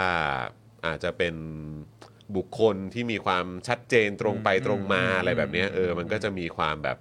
เออจะได้รับความนิยมพอสมควรอืมอะไรอย่างเงี้ยเออแต่แต่ในในขณะเดียวกันบางคนที่ถ้าเกิดว่าใช้ศิลปะในการพูดมากก็อาจจะแบบว่า อาจจะไม่ค่อยได้รับการยอมรับสักเท่าไหร่อะไรเงี้ยคือในในมุมมองอาจารย์อาจารย์วินัยคิดว่าไงคือผมไม่ได้บอกว่าทั้งหมดนี้มันคือคำตอบของสังคม หรือว่าสิ่งที่ที่มันมันกำลังพาสังคมไปอะนะเออแต่คือแค่ว่าอาจารย์วินัยคิดว่ายังไง กับกับปรากฏการณ์ต่างๆเหล่านี้เออหรือว่าแบบจริง ๆ แล้วมันต้องขึ้นอยู่กับบริบท หรือว่าดูระยะเวลาหรือว่าอืม ยังไงเข้าใจฮะเขเข้าใจดีมากดีมาก คือเอ่อมีมีสองประเด็นนะเรื่องเอ่อที่นักปราชญ์ philosopher พูดเนี่ยคือหนึ่งเรื่องความปลอดภัยของตัวเองเอ่อครับซึ่งสมัยก่อนนี่ก็มีม็อบมาลากไปเอ่อเอ่อฆ่าได้ใช่สมัยนี้อาจจะไม่มีแล้ว เพราะฉะนั้นในสังคมที่มี free speech ที่สามารถพูดได้เนี่ย อันนี้เอ่อประโยชน์ข้อแรกนี้ก็อาจจะน้อยลงอ่าครับยกเว้นในบางเรื่องซึ่งก็ยังอาจจะโดนเอ่อฆ่าได้เหมือนกันอืมแต่ ไอ้ประโยชน์อันที่สองของการพูดแบบสตร u เซียนที่สำคัญไม่แพ้กัน philosopher เห็นความสำคัญนี้ไม่แพ้ข้อแรกคือเพื่อไม่ให้เกิดเอ่อเอ่อความขัดแย้งมากเกินไปในสังคมอืมอืมคือรักษาฮาร์โมนีเอาไว้ คนบางกลุ่มก็พร้อมที่จะรับเมสเซจหนึ่งก็เขาก็ได้รับไปอืมอ่าบางบางกลุ่มในสังคมยังไม่พร้อมเขาก็ก็ไม่ได้รับเมสเซจนั้นอ่าเพราะฉะนั้นก็สามารถสื่อสารได้โดยที่ไม่ไม่ทำให้เอ่อ ทำนองอ่าอ่าอ่าดนตรีที่มันกำลังเล่นอยู่ในสังคมเนี่ยมันมันมันเกิดอ่ามันเพลงมันล่มได้อืมอ่าก็คือก็คือคล้ายๆว่าสื่อสารยังมีศิลปะเพื่อให้ harmony มันมันคงอยู่ได้ แต่ก็อย่างที่จอห์นพูดเหมือนกันว่าอ่าในสมัยนี้อ่าบางทีถ้าจะเอาพูดเอาเรตติ้งหรือว่าพูดเอาดราม่าพูดเอาคลิกพูดเอาอ่าอ่าความสนใจในสังคมเนี่ยมันก็จะ ไปในทางที่เอ่อฟันธงชัดเจน แล้วก็เอ่อสะใจฝั่งหนึ่ง แล้วก็ทำให้อีกฝั่งหนึ่งเกิดความโกรธเคืองขึ้นมาทันที เพราะฉะนั้นมันก็จะได้ดราม่าทั้งสองฝ่าย ฝ่ายที่ออกมาเชียร์ก็เข้ามาคลิกเยอะ ฝ่ายที่ออกมาด่าก็เข้ามาด่าเยอะ มันก็เกิดเป็นกระแสใช่ไหมแต่ว่ามันมันก็ดีสำหรับธุรกิจดีสำหรับอ่าวิว ดีสำหรับยอดอาอะไรทั้งหลาย แต่ว่าอ่าอ่าในในในแง่ที่จะรักษา ฮาร์โมนีไว้ แล้วก็พูดอะไรที่คนฟังได้ทั้งสองฝ่ายอ่าไม่ให้อ่าเกิดความสุดโต่งมากเกินไปมันมันก็เป็นมันก็เป็นจุดอ่อนที่ทำให้อ่าแน่นอนการสื่อสารแบบนั้นมันอ่าคงคงไม่อ่าอ่าจะจะทำให้แบบอ่าแยกวงเลยดีกว่า ต่างต่างวงต่างเล่นอ่าเพราะว่าอ่ามันมันมันเล่นด้วยกันไม่ได้อยู่แล้วครับ มันก็มันก็น่าสนใจนะครับว่าเออแบบเราเราจะเลือกแบบไหนอืมอืมใช่ไหมฮะเราเรามีไหมจอนว่าช่องที่แบบว่าพูดแล้วคนฟังได้ทั้งสองได้ทั้งสองฝั่งอืม เท่าที่เห็นเหรอครับ อืม ก็อาจจะยังอาจจะยังวนไปที่สื่อกระแสหลักอยู่ไหมอืมเออ สื่อกระแสหลักก็ยังคงแบบว่า เหมือนยังต้องใช้สรยุทธ์ก็ยังต้องใช้ศิลปะในการสื่อสารพอสมควรนะอ่าเออนะคือคือผมก็เราเราคงฟันธงไม่ได้ว่า คุณสรยุทธ์แบบว่าเขาจะมีความคิดเห็นไปในแง่มุมไหนนะแต่ว่าหลาย ๆ ครั้งที่เราสังเกตก็พออ่านออกเรื่องของการนำเสนออย่างเงี้ยก็พออ่านออกก็พออ่านออกเออครับผมอือฮึ ถ้าถ้าจะมีชัดเจนอย่างเดียวก็คงว่าแกเชียร์ลิเวอร์พูลอะอันนั้นคือจะไม่จะไม่มีการ Straussian เลยทั้งสิ้น นะฮะจะมีตรงไปตรงมา จะตรงไปตรงมาอย่างเดียวเลย พอใจก็คือพอใจไม่พอใจก็คือไม่พอใจเลยเออเชียร์แบบขาดใจ แบบว่าไม่ไม่ไม่เหลือความเป็นกลางนี่ก็อะก็เฉพาะประเด็นนี้แหละมั้งเออแต่เรื่องอื่นๆ ก็ยังดูแกก็ยังมีศิลปะในการนำเสนออยู่นะเออครับชั้นผมเชิงมีไว้อ่า เออแต่มันก็คงขึ้นอยู่กับ target ด้วย ใช่ไหมฮะคงขึ้นอยู่กับ target ด้วย target แบบ mainstream หรือ target แบบที่ niche แบบว่าชอบเป็นแบบสไตล์เนี่ยมันเป็นยังไงเออซึ่งสำคัญนะสื่อที่สามารถที่แบบว่าคนเข้ามาดูได้ ไม่ว่าจะมีอุดมการณ์ทางด้านไหน แล้วก็เอ่อสามารถที่จะรับได้ ไม่รู้สึกว่าเฟนเกินไปได้รับความบันเทิงเนี่ยพวกเนี้ยยังเป็นอาจจะเหลือน้อยลงน้อยลง แต่มันมีมีคุณค่ามีประโยชน์มากอืมอืมก็ต้องเอ่อหวังว่ายังคงอยู่ได้อืมเพราะถ้ามันแตกไปเป็นสองขั้วอย่างชัดเจนเลยเนี่ยมันก็ เอ่อเอ่อเล่นด้วยกันไม่ได้อีกแล้วเอออืมอืมแล้วก็เห็นเห็นเห็นปัญหาค่อนข้างเยอะเหมือนกันนะ เออนะคือหมายความว่าคือเวลาแบบฉีกไปชัดเจนเลย อย่าง Fox นี่ก็ Fox นี่ก็เขาก็จะมีประเด็นของเขาฝั่งแบบว่าที่ liberal หรืออะไรก็ตามก็จะมีประเด็นของเขาด้วยเหมือนกัน เออ ก็จะมีความแบบแตกต่างกันไป เออ แล้วก็ฐานคนดูก็มีความแตกต่างความคาดหวัง เออ ของคุณผู้ชมก็ก็ด้วยเหมือนกัน เออ ก็เลย เออมันก็น่าสนใจดีเหมือนกันว่าท้ายที่สุดแล้ว เราจะไปลงเอยกันตรงไหนเออแล้วอันนี้ก็คือยังไม่ได้พูดถึงแบบภาพของสังคมโดยรวมอีกนะคุณผู้ชมก็คือว่าเออแบบเราอยู่ในสังคมแบบไหนอะเนาะเออนะว่าสังคมที่มันมันมีเสรีภาพขนาดไหนด้วยในการนำเสนอด้วยอืมครับผม วันนี้ประเด็นยากครับพูดเรื่อง abstract พอสมควร ไม่ง่ายนะไม่ง่ายนะ แต่ว่ามันก็น่าน่าน่าน่าจะชวนให้คุณผู้ชมเอ่อ ได้ได้ลองคิดกันไปต่ออาว่าว่าว่าเอ่อคิดว่าแบบไหนที่มันน่าจะส่งผลกับสังคมได้มากกว่าเอออืมคือบางคนก็มองว่าพอมันเป็นสังคมที่มันมีการปิดกั้นเยอะ คือก็มองไปถึงโครงสร้างทางสังคมอะนะคือหมายความว่ามีความเป็นเผด็จการ หรือมีความมีสิทธิเสรีภาพขนาดไหน ดูเหมือนว่าพอสังคมมันโดนโดนปิดโดน กดทับเยอะโดนบังคับว่าต้องเล่นดนตรีแบบนี้อย่างเดียวอะไรเงี้ยเออใช่ไหมฮะเหมือนถ้าเราเปรียบเทียบเป็นดนตรีอะนะต้องเล่นดนตรีแบบนี้เท่านั้น และทุกคนห้ามออกนอกลู่นอกทางแล้วดนตรีแบบเนี้ยแหละดีที่สุดสำหรับสังคมของเราอย่างเงี้ยเออมันก็มันเหมือนแบบ ความบังคับให้คนออกไปในทางที่ใช่คนก็เลยรู้สึกว่าฉันต้องการความชัดเจนมากยิ่งขึ้นแล้วฉันฉันเหมือนแบบแล้วยิ่งกดนานเข้ามากขึ้นเท่าไหร่ก็ไม่ต้องมา read between the lines แล้วอะไม่ต้องไม่ต้องมาอ่านความหมายแฝงแล้วก็คือว่าฉันต้องการจะพูดออกไปตรงอ่าๆเลยใช่ไหมฮะเออแต่แบบว่าพออยู่ในสังคมที่แบบเออมันมีอาจจะมีสิทธิเสรีภาพหน่อย แล้วอาจจะต้องแบบพยายามโน้มน้าวคนจำนวนเยอะมากหน่อยเนี่ยก็อาจจะต้องใช้วิธีแบบ Straussian หรือเปล่าเออเพื่อให้เวลามันค่อย ๆ แบบ ทำให้คนได้เรียนรู้แล้วก็ได้มา realize หรือว่านึกออกอีกทีว่า อ๋อ ไอ้บทความนั้น ไอ้ข้อความนี้ไอ้ที่คนนั้นคนนี้พูดมันมันเป็นอย่างนี้นี่เองตีอะไรความได้อีกแบบนี่หว่าเอออะไรอย่างนี้หรือเปล่า เออใช่ไหมฮะมันมันก็น่าสนใจนะเพียงแต่ว่าอันไหนอันไหนมันจะมันจะมันมันมันมีความเร่งเร่งด่วนขนาดไหนอะในในประเด็นต่างๆนะเพราะพอเปรียบเทียบเรื่องของ LGBTQ มาจนถึงเรื่องของ gender อะไรต่างๆ แล้วเนี่ยมันก็ แต่แต่ตัวอย่างที่เรายกมันก็มาจากสังคมที่มันมีสิทธิเสรีภาพในการพูดได้ค่อนข้างค่อนข้างค่อนข้างเยอะเลยนะเออแต่พอเปรียบเทียบกับสังคมในฝั่งโลกตะวันออกที่มันก็จะมีแบบเรื่องของขนบเข้ามาด้วย เรื่องของเรื่องของระบอบการปกครอง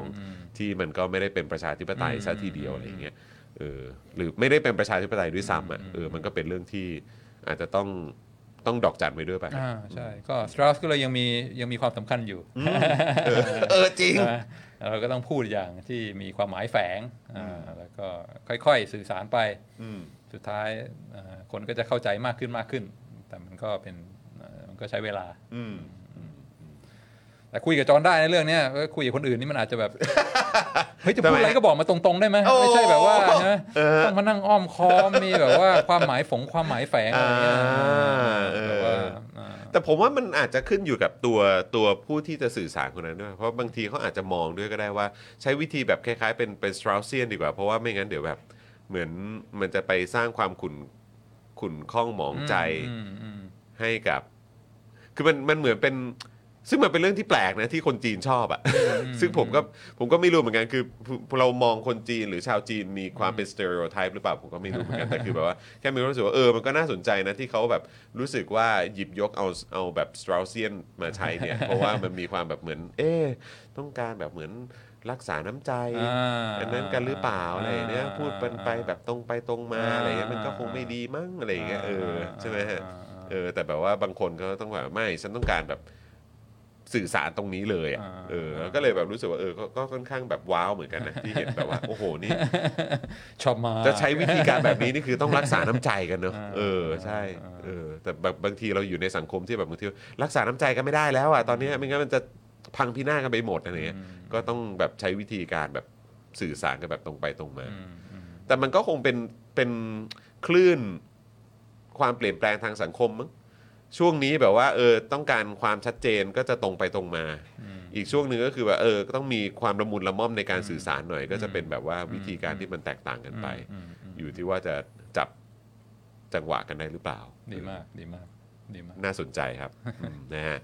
รายการหนึ่งที่น่าดูคือคุยให้คิดของช่องไทย PBS เหรอครับ อ๋อเขาก็มีเขาก็มีแบบมีสไตล์เนี้แหละครับ หรือว่ายังไงเอ่อ คุณดีเคบอกว่าพูดอ้อมๆ ก็มาด่าว่าทำไมไม่พูดออกมาตรงๆ พอพูดตรงๆ ก็ด่าว่าทำไมไม่พูดจาดีๆ เจอแบบนี้ทำตัวไม่ถูกเลยค่ะ ว่าเขาต้องการอะไรกันแน่ เออ คุณดีเคคุณดีเคพูดแทนใจผมมากเลย เออใช่ เมื่อก่อนก็พยายามจะมีศิลปะในการสื่อสารนะ เออ แล้วพอแบบว่าเรื่องแบบพูดตรงๆ เลยชอบพูดตรงๆ อะพูดตรงๆปุ๊บโอ้โหทำไมแรงจังเลยนะฮะ คุณดีเคบอกว่าวิชาที่เราชอบเนี่ย คิดว่าจะมีความเป็นประชาธิปไตยแต่เปล่าครับมีแต่เผด็จการแอบแฝงล้วนๆเลยฮะเออคุณตัวเล็กบอกว่าแต่ส่วนใหญ่แล้ว ฝ่ายเสรีนิยมมักจะยอมรับฟังความคิดเห็นของฝ่ายอนุรักษ์นิยมตลอด แต่ฝ่ายอนุรักษ์นิยมไม่ฟังฝ่ายเสรีนิยมเลยเออครับผมนะฮะก็ผมว่าบางทีก็อย่างที่บอกแหละ ถ้าเกิดว่ามัน มันไม่มันมันไม่มาเจอกันบ้างเนอะคือแบบผมย้อนกลับไปไอ้ไอ้ตรงที่พูดเมื่อกี้นะเพราะเพราะเท่าที่สังเกตดูอะคุณผู้ชมคือเราอะเวลาเห็นแบบฝ่ายอนุรักษ์นิยม หรือฝ่ายเสรีนิยม หรือฝ่ายที่แบบมีความเห็นที่มันแตกแตกต่างกันแบบค่อนข้างสุดโต่งอะมามาเจอกันปุ๊บอะมันจะเป็นเวทีดีเบตถกเถียงกัน โดยที่สังคมมีความคาดหวังว่าจะต้องเจอผู้แพ้ผู้ชนะ ณเวลานั้นเลยอะแต่ว่าพอเราคุยคุยกันแล้วเนี่ยแล้วก็หยิบยกประเด็นตัวอย่างที่มันมีความละเอียดอ่อนมากอย่างเรื่องของ LGBTQ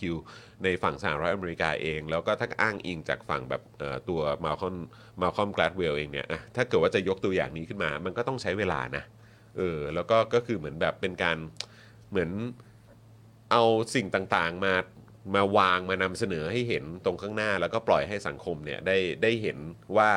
คุณและโทษ บวกและลบอืมอืมเอ่อ pro and cons เนี่ยมันคืออะไรอืมแล้วก็คือปล่อยให้สังคมมันมัน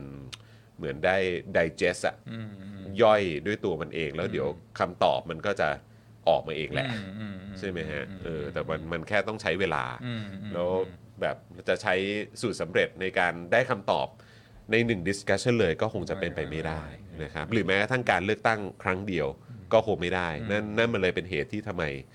การเลือกตั้งอะไรต่างๆ มันก็ต้องแบบคือมีความต่อเนื่องต่อเนื่องต่อเนื่องไปเรื่ดีอยมากดีมากๆมาโดนขัดจังหวะอะไรต่างๆก็ดีมากก็ไม่ได้พิสูจให้ใช่ให้เห็น point ใช่ที่ที่มัน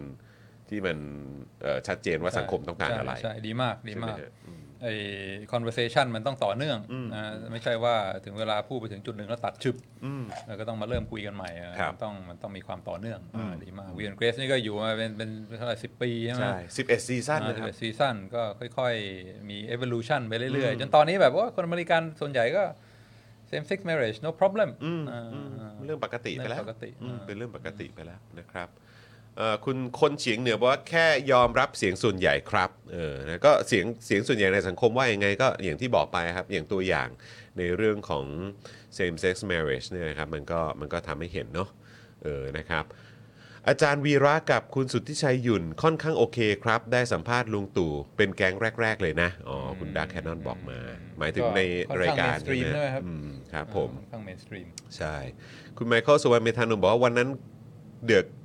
วันนั้นเดือกคอปชังชากันเต็มสนามเลย แต่ไม่โดน1นึนะเฮ้ยเรื่องอันไหนอะเดือกคอปอ๋อที่ไอฉตลออนงคิงอ๋อที่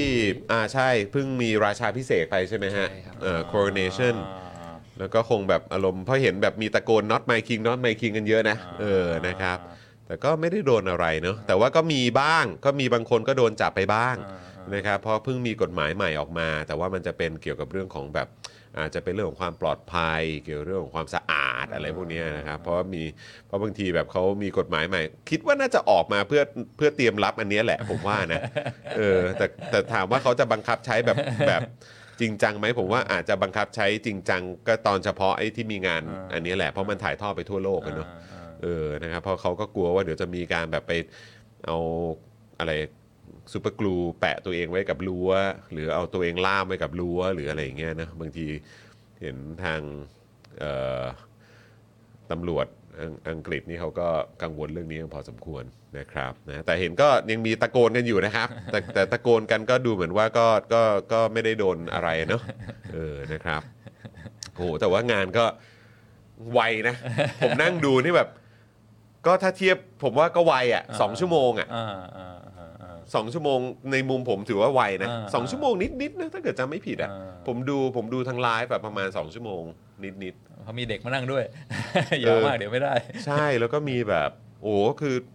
แล้วผู้นงผู้นำอะไรต่างๆ ก็มากันเยอะเลยแขกเขือกอะไรก็มากันเยอะเลย แต่ก็ใช้ประมาณสัก 2 ชั่วโมงนิดๆเออ ใช้ได้นะ ก็ถือว่าไวนะครับ ถือว่าไวนะครับเอ่อคุณพิกะ ใช่ไหมผมออกเสียงถูกแล้วเปล่าคุณ Adventure Bear นะครับ Super Chat มา 50 บาท ขอบคุณนะครับ ขอบคุณนะครับเอ่อ การปกครองโดยเสียงส่วนใหญ่แต่ก็ต้องมีการคุ้มครองเสียงส่วนน้อยด้วยหรือเปล่าคะอ่าแน่นอนครับผมนะครับคุณนายรับกินคำบอกอ้าวลืมว่ามี Exclusive เดี๋ยวต้องฟังย้อนหลังแล้วได้เลยนะครับประนีประนอมแบบคุณสุทธิชัยไงครับ คุยได้ทั้งพิธาและลุงตู่อ๋อนะครับคุณสันติสุขบอกว่ากลัวว่าฝ่ายอนุรักษ์นิยมจะไม่ยอมเล่นตามกติกาครับ โหแต่ว่าอย่างที่บอกไปนะครับ จะเทียบว่าอนุรักษ์นิยมบ้านเรานี่เป็นอนุเอ่อเป็นอนุรักษ์นิยมแบบ standard นี่ก็คงไม่ใช่นะฮะเออนะฮะคือแบบไม่งั้นเดี๋ยวเดี๋ยวชื่อหมด ภาพลักษณ์ของอนุรักษ์นิยมเนี่ย conservative เนี่ยจะเสียหายหมดนะครับ ถ้าเอาแบบของไทยไปเปรียบเทียบ เราไม่ควรเรียกนะบ้านเราว่าเป็นแบบฝ่ายอนุรักษ์นิยมนะฮะแต่ฝ่ายอนุรักษ์นิยมคุณภาพก็อย่างที่ที่แซวไปนะฮะก็ก็ที่ที่พี่โรซี่มักจะบอก CEO ของเราก็คืออาจารย์วินัยขอบคุณครับนะฮะเออนะครับหรือคุณปลื้มอะไรอย่างเงี้ยนะเออเป็นฟิลนั้น นะครับถ้าบ้านเราตะโกนแบบนั้นอ๋ออาจจะโดนข้อหาได้นะครับออรอบก่อนควบคืออะไรนะไม่ผมไม่แน่ใจ คุณเบียร์บอกว่าที่จริงแล้วจากที่ผมเจอเนี่ยปัจจัยที่ทำให้เกิดการไม่รับฟังไม่ได้อยู่ที่ความเป็นอนุรักษ์นิยม หรือเสรีนิยมนะครับ แต่เป็นแต่มันอยู่ที่ความจัดความสุดโต่งและความตกขอบอ๋อครับผมอืมนะฮะ คุณเดียบอสบอกว่านั่นสิครับเรียกสลิ่มก็พอแล้ว คุณทีนิดาว่า conservative ไม่เท่ากับสลิ่มนะคะ เออครับผม โอ้ยนะครับเอ่อคุณป้าป๋าพาทัวร์บอกว่านอกเรื่องนิดนึง ตอนนี้โควิดเริ่มกลับมาอีกแล้ว สังเกตจากใกล้ ๆ ตัวที่ไปฟังปราศรัยกลับมา เริ่มทยอยติดให้เห็นรักษาสุขภาพทั้งสองท่านนะครับขอบคุณเครับอ่าใช่แต่ว่าเท่าที่ทราบก็เหมือนแบบญี่ปุ่นมั้งใช่ไหมญี่ปุ่นรู้สึกว่าจะยกเลิกแล้วมั้ง ความอะไรอะเรื่องว่า seriousness ของโควิด อะไรอย่างเงี้ยนะครับ WHO ก็ออกมาแล้วนี่บอกว่าความฉุกเฉินอืมของตัวโควิดนี่ก็เขาได้ยกเลิกไปเรียบร้อยแล้วนะครับนะฮะแต่ว่าก็น่าจะยังมีอาการกันอยู่นะครับแต่ว่าอาจจะไม่ได้เป็นก็คงแล้วแต่คนน่ะว่าหนักขนาดไหน เพราะว่านี่หลานคุณแก้ว ก็ก็เอ่ออายุเอ่อ น้อยกว่าไรอันหน่อยประมาณสัก3 3ขวบ ตอนนี้ก็ก็ติดเหมือนกันก็ติดโควิดเหมือนกันแต่อาการก็ไม่ได้หนักมากเบาๆอ่าแต่มีไข้นะอ่าแต่มีไข้นะเออนะครับผมนะฮะก็ก็ต้องระวังกันนิดหนึ่งนะครับนะฮะเอ่อคุณพ่อคุณแม่ก็เหมือนกัน คุณพ่อคุณแม่มือใหม่เออก็ต้องก็ต้องก็ต้องระมัดระวังด้วยนะครับเออแต่ว่าตอนนี้ก็คือยังไงเอ่อฝั่งคุณแม่ก็พักเอ่อก็ก็ได้ เบรกอ่าเลี้ยงเลี้ยงคุณลูกไปก่อนใช่ไหมครับเออครับครับผมครับมีครับมียังไม่เขาต้องเขามีเดินให้ทางหยุดเลี้ยงมีลูกครับได้มีใช่ไหมมีเออมีครับผมคุณพ่อล่ะคุณพ่อได้หยุดไหม ได้ลาไหมเออ เอ่ออาจจะไม่ได้ลายังไม่ได้ลาใช่ไหมเออนะครับแต่ก็ยังดีว่าฝั่งคุณแม่ยังได้ลาอยู่เออนะครับนะฮะตอนนี้ผมอยู่ญี่ปุ่นครับ คนไม่ใส่แมสเยอะขึ้น แต่คนก็ยังใส่กันเยอะอยู่คุณธนาใช่ไหมคนญี่ปุ่นเขาใส่กันเป็นกิจวัตรอยู่เป็นแล้วกิจวัตรอยู่แล้วนะขึ้นเออร ถใต้ดินอะไรต่ออะไรก็ใส่หน้ากากกันเป็นมารยาทนะฮะนี่ตรวจทุกอาทิตย์ก็ยังขีดเดียวตลอด แต่คนรอบข้างในที่ทำงานติดโควิดนะครับ คุณดีเคน่าจะก็คุณดีเคดูแลตัวเองดีนะเออนะครับค่อนข้างระมัดระวังนะครับ ก็อย่างที่บอกไปก็คือไม่ติดก็ดีกว่าละครับนะฮะไม่ติดมันก็ดีกว่าแหละนะครับ แต่ว่าก็ยังไงเออถ้าติดเนี่ยก็คิดว่าความรุนแรงก็อาจจะแบบไม่ได้น่ากลัวเท่ากับ ตอนช่วงที่เขามาใหม่ๆนะผมครับไข้หวัดนะครับ ฉีดวัคซีนปีละครั้ง ใช่นะครับ ก็เห็นล่าสุดคุณปาล์มก็เพิ่งไปตัวคุณปาล์มเองอะไปฉีดวัคซีนไข้หวัดใหญ่อยู่เลยอ่านนะครับนะฮะก็ใครมีโอกาสไปฉีดวัคซีนอะไรกันได้ก็ไปฉีดกันอืมนะครับ แล้วก็อย่างที่ตอนนั้นคุยกับดรนิกนี่จริง ๆ ก็มีตัววัคซีนโควิดตัวใหม่ ๆ ที่เข้ามาแล้วด้วยเหมือนกันนะครับ ถ้ากังวลหรืออะไรก็ตามก็สามารถไปไปฉีดกันได้ก่อนนะครับ คุณเกียร์ถามว่าวันนี้ไม่มีสัญจรแล้วใช่ไหมครับ อ่านะครับ ก็สำหรับการสัญจรของเราครบแล้วนะครับนะก็เราใต้เราเลยรวบอีสานเอ่ออีก็มีเราไปใต้กันก่อนใช่ไหมครับ แล้วก็ไปต่อที่อีสาน แล้วก็เรามาจบที่ภาคเหนือนะครับ อาจจะไม่ได้ไปฝั่งชลบุรีฝั่งเอ่อภาคตะวันออกนะครับนะก็ต้องขออภัยด้วย แต่ว่าคิดว่า3 3โลเคชันหลักๆ ของเราก็ค่อนข้างเข้มข้นนะครับแล้วถ้ามีโอกาสเดี๋ยวจะไปแวะที่ ฝั่งภาคตะวันออกในโอกาสอื่นๆละกันนะครับแต่ว่าก็สนุกนะเข้มข้น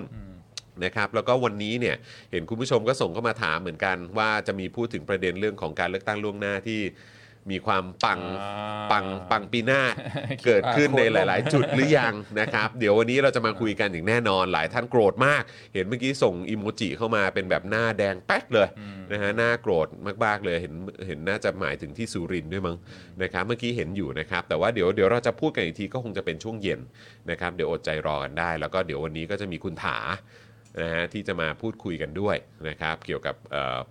เรื่องเออ ที่เราต้องติดตามแล้วก็สังเกตกันกับการเลือกตั้งล่วงหน้าที่เกิดขึ้นเราก็จะได้ดูเป็นตัวอย่าง เตรียมตัวไว้สำหรับสำหรับการเลือกตั้งในวันที่ 14 ที่จะถึงนี้อืมนะครับของอาจารย์วินัยก็ก็เลือกตรงครับแถวๆนี้ใช่ไหมครับครับแถวนี้มันมีครับมันมีมันของอาจารย์วินัยคือไปเลือกได้เลยปะหรือว่า เอ่อเพราะเพราะอาจารย์วินัยเพิ่งย้ายเข้าบ้านนี้ด้วยปะอ่ามาแล้วครับอ่าเบอร์เบอร์อะไรมาหมดแล้วก็ส่งเอกสารมาแล้วอ่าเพราะฉะนั้นก็คือที่ก็คงจะเลือกใกล้ๆกันครับอ๋อครับโซนๆเดียวกันครับโอเคนึกว่าอาจารย์วินัยยังต้องกลับไปเลือกแถวอืมรู้สึกว่าเลือกท้องถิ่นนะต้องต้องอยู่ให้ครบ6เดือนก่อนอ๋อแต่ถ้าโอเคเลือกตั้งอ่าใหญ่ไม่ต้อง อันนี้อันนี้ก็คือถ้าย้ายมาปุ๊บก็ได้เลได้ยเลยอ่าครับโอเคนะครับขอบคุณคุณเคนด้วยนะครับซูเปอร์แชทมา 200 บาทขอบคุณนะครับ ครับโควิดยังไม่น่ายังไม่น่ากลัวเท่าตู่และคณะใช่ไหมครับอ่าโอเคนะครับคุณไมเคิลพูดถึงเศรษฐาเหรอครับเศรษฐานี่คือยังไงเอ่ยคือยังไงฮะคุณเศรษฐาทำไมฮะเอ่อพูดถึงกกตนี่ยังมีหลายอย่างนะครับประธานเครือสหพัฒน์ออกมาขู่แล้วว่าที่จอนบอกคุณถาไง อ๋อไม่ใช่ครับ ไม่ใช่ไม่ใช่ไม่ใช่ คุณถาคุณถาไอรออะเออครับผมนะฮะนึกว่า candidate นายก นึกว่าคุณเศรษฐามาเหรอครับ เออครับแม่นะฮะก้าวไกลกับเพื่อไทยระวังจะมี โอ้โอ้โหขนาดนั้นเลยเหรอครับ เอออะโอเคนะครับฝากทางคุณถาเรื่องลากกกตเข้าคุกด้วยครับ เป็นไปได้กี่เปอร์เซ็นต์เออคนที่ดูจะโกรธแค้นกกตกันหนักเลยนะครับ นะแต่ว่าก็ถ้าเจอสภาพแบบนี้ก็แน่นอน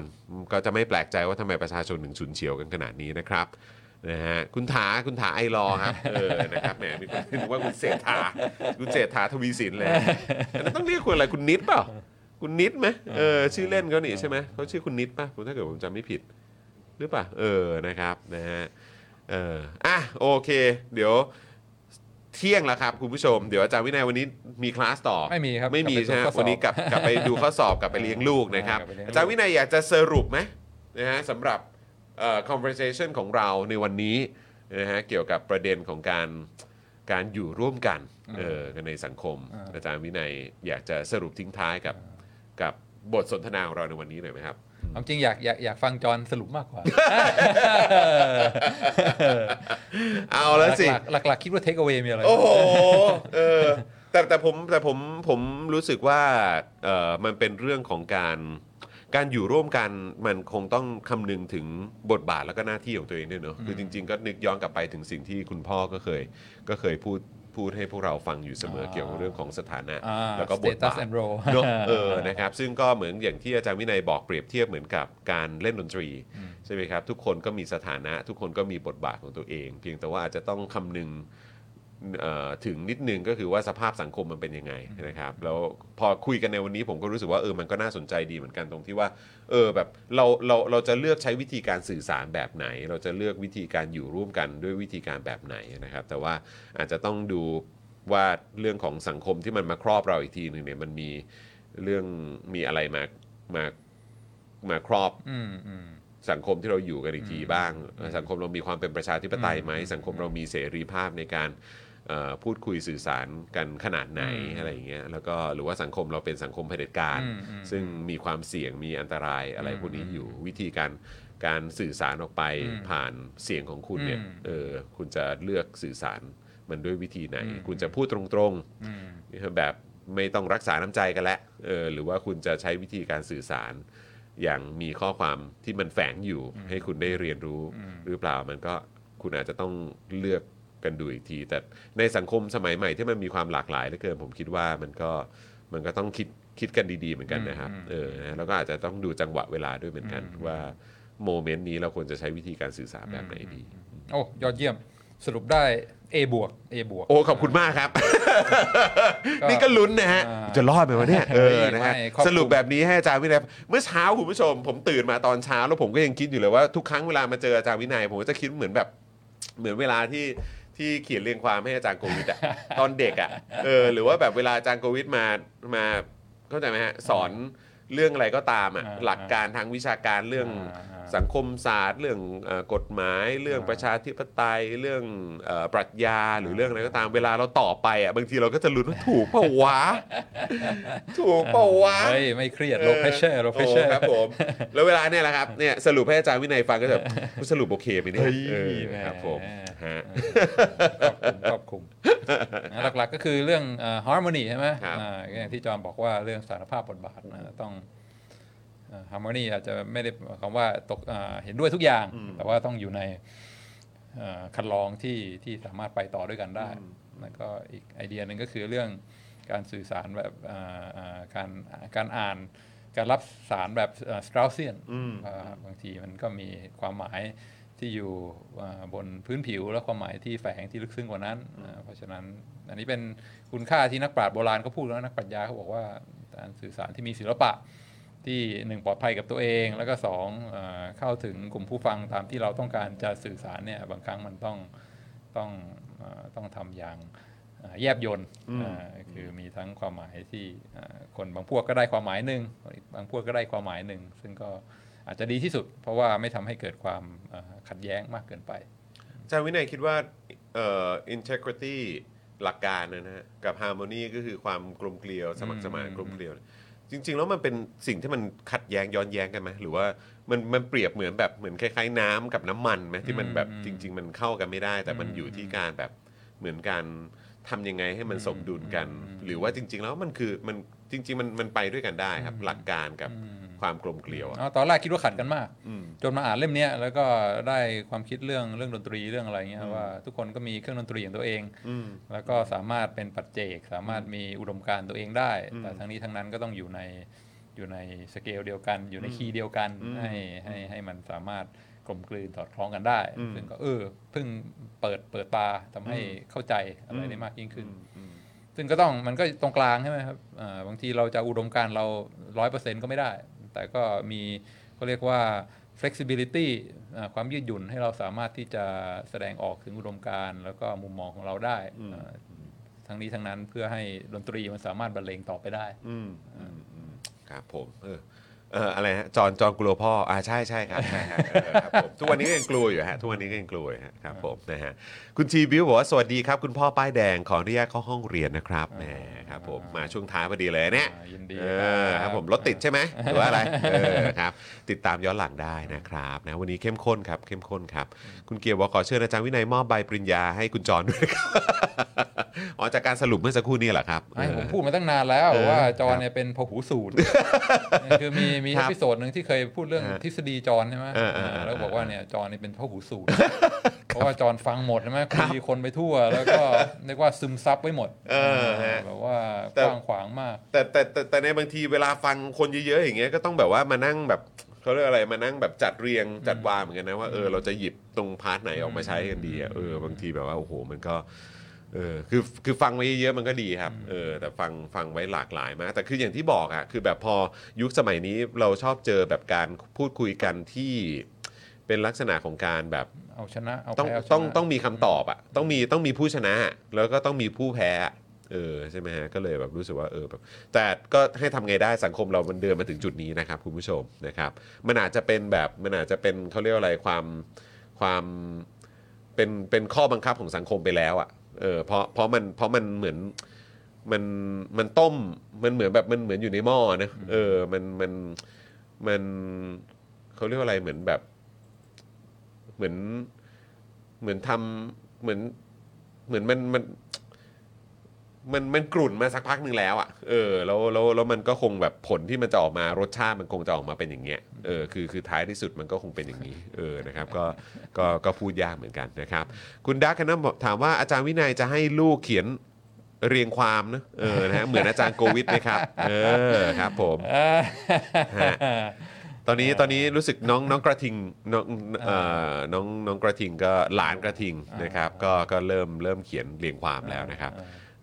วิลเลียมก็ก็มีบ้างเออนะครับแต่อาจจะแบบว่ายังไม่ได้เขียนทุกวันอ่าเหมือนกับแบบว่าตอนสมัยอาจารย์โควิดคริสคงไม่นะครับ เพราะว่าให้เขียนก็ Chat GPT เขียนมาให้แน่นอนเออไม่น่ารอดเออละว่ะเป็นไปได้ครับ เป็นไปได้ฮะเออคริสเออพอโตเขียนได้แล้วคงแบบว่าอ่า Chat GPT เขียนเรียงความที่ที่เตี่ยจะชอบมากที่สุดมาเอออ่มาหน่อยได้ไหมอ่าครับผมนะฮะ ก็คงจะไม่มีแล้วฮะแบบสมัยผมนะฮะว่าน้ำบนโลกนี้มี 2 อย่าง มีน้ำเปล่ากับน้ำเปล่าน้ำกับโค้กน้ำโค้กนะฮะครับผมนะฮะก็ผม original มาก เออครับผม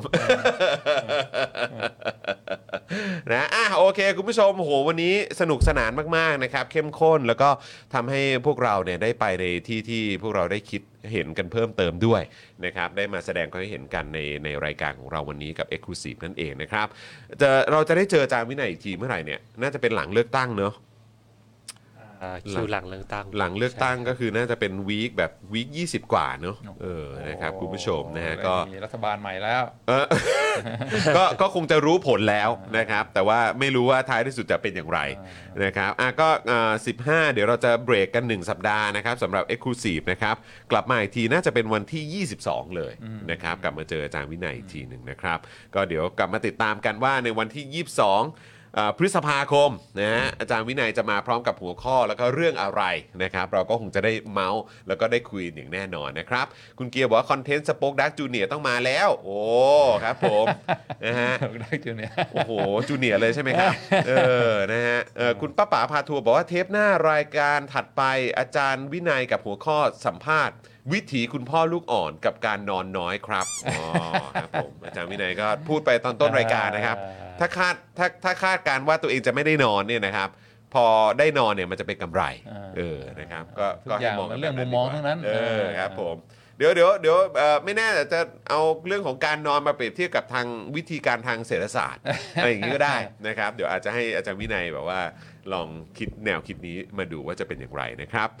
อ่อ ยี่สิบสองพฤษภาห้าเจ็ดแล้วครับไม่ใช่ครับเออยี่สิบสองพฤษภาหกหกเนี่ยแหละครับเออเดี๋ยวกลับมาเจออาจารย์วินัยโอ้โหนี่คือจะครบรอบใช่ไหมจะครบรอบอีกปีใช่ไหมเออเออจากใช่ใช่กับการทำรัฐประหารนะครับเอ่อคุณนิชบอกว่าแน่ใจเหรอพี่ว่าครั้งหน้าจะรู้ผลแล้ว ต้องรู้สิ ยังไงพวกเราก็จะไม่ยอมครับ ต้องรู้ครับ ต้องรู้ให้ได้ครับ เออนะฮะเอ่อ คุณพิกะพีนะครับ บอกว่าขอบคุณสำหรับคอนเทนต์ดีๆครับ วันนี้ได้เปิดมุมมองให้กว้างขึ้นอีกครั้งอ่ายินดีนะครับผมนะฮะวันนี้ก็ขอบคุณอาจารย์วินัยมากๆเลยนะครับนะเดี๋ยวให้ขอบคุณครับได้กลับไปพักผ่อน ตรวจข้อสอบแล้วก็เลี้ยงลูกอ่านะครับนอนนะตุนไว้สำหรับคืนนี้ เออ ดีมากดีมากไหนๆก็เมื่อคืนก็แฮปปี้ไปแล้วนะครับ คว้าคว้าสามแต้มเรียบร้อยนะครับกับอาร์เซนอลนั่นเองวันนี้เลยใส่เสื้อมาเอ่อฉลองเต็มที่เลยนะครับนะฮะอะโอเค คุณผู้ชมครับ วันนี้หมดเวลาแล้วเดี๋ยว5โมงครึ่งนะครับกลับมาเจอกันกับ Daily Topics ได้นะครับ วันนี้เจอผมเจอคุณปาล์มนะครับแล้วก็เดี๋ยววันนี้จะมีคุณถานะครับคุณถาไอรอว์เนี่ยนะครับก็จะมาร่วมพูดคุยกันด้วยนะครับสัปดาห์นี้ค่อนข้างเข้มข้นนะครับเพราะเดี๋ยวเราก็จะมีเหมือนแบบผู้เชี่ยวชาญนะครับแล้วก็มีคนในแวดวงการกฎหมายและการเลือกตั้งอะไรต่างๆเนี่ยเดี๋ยวจะมาพูดคุยกันด้วยนะครับเพื่อต้อนรับการเลือกตั้งที่จะถึงในวันที่ 14 พฤษภาคมนี้นั่นเองนะครับนะก็เดี๋ยวยังไงเย็นนี้มาเจอกันก่อนได้นะครับน่าจะเมาส์กันยาวๆ รวมถึงคลิปนะฮะจากพักรวมไทยสร้างชาติ เดี๋ยววันนี้ก็จะมีการมาดูกันด้วย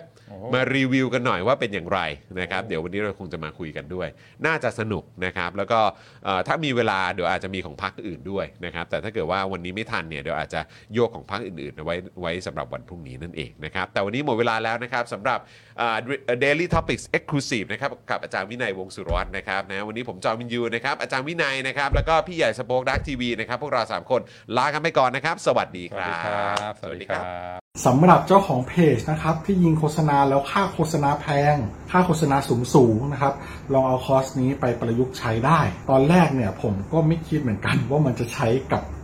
การยิงโฆษณาได้นะครับคือจริงๆแล้วความตั้งใจจริงผมอะผมแค่อยากจะทำคอร์สที่วิเคราะห์พฤติกรรมของผู้ใช้งานนะครับในโซเชียลมีเดียเฉยๆนะฮะเพื่อให้ได้ organic reach ที่เพิ่มมากขึ้นนะครับ แต่ดันมี ผู้ใช้ที่มีประสบการณ์เขามาลองซื้อไปนะครับ แล้วเขาเอาไปประยุกต์ใช้ทำให้ค่าโฆษณาของเขาลดลงถึง 10 เท่าเลย แล้วก็มีอีกรายหนึ่งนะครับ เป็นผู้ใช้ที่มีประสบการณ์เหมือนกันนะครับ ซื้อเอาไปประยุกต์ใช้ปรากฏว่าพอปรับใช้ตามคอร์สนี้แล้วอะ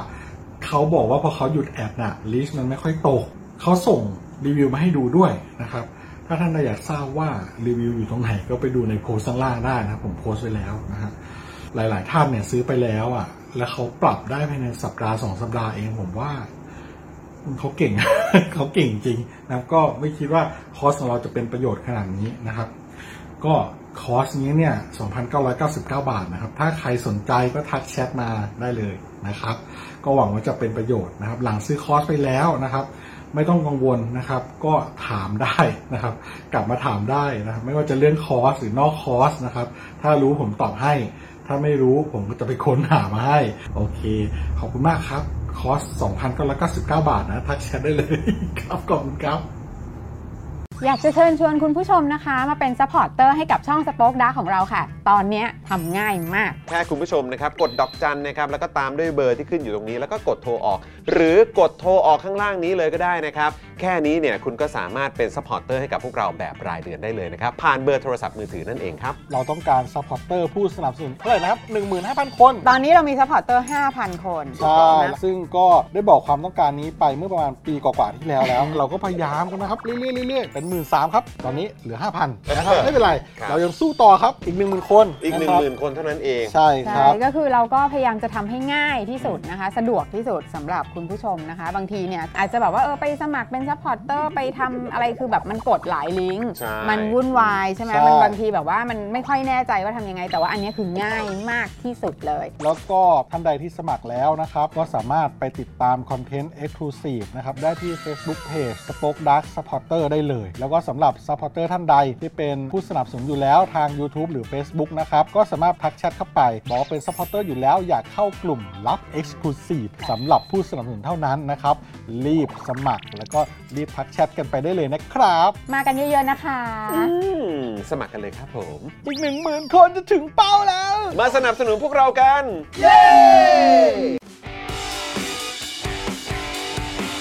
Daily t o p i c กกับจอห์นวินยู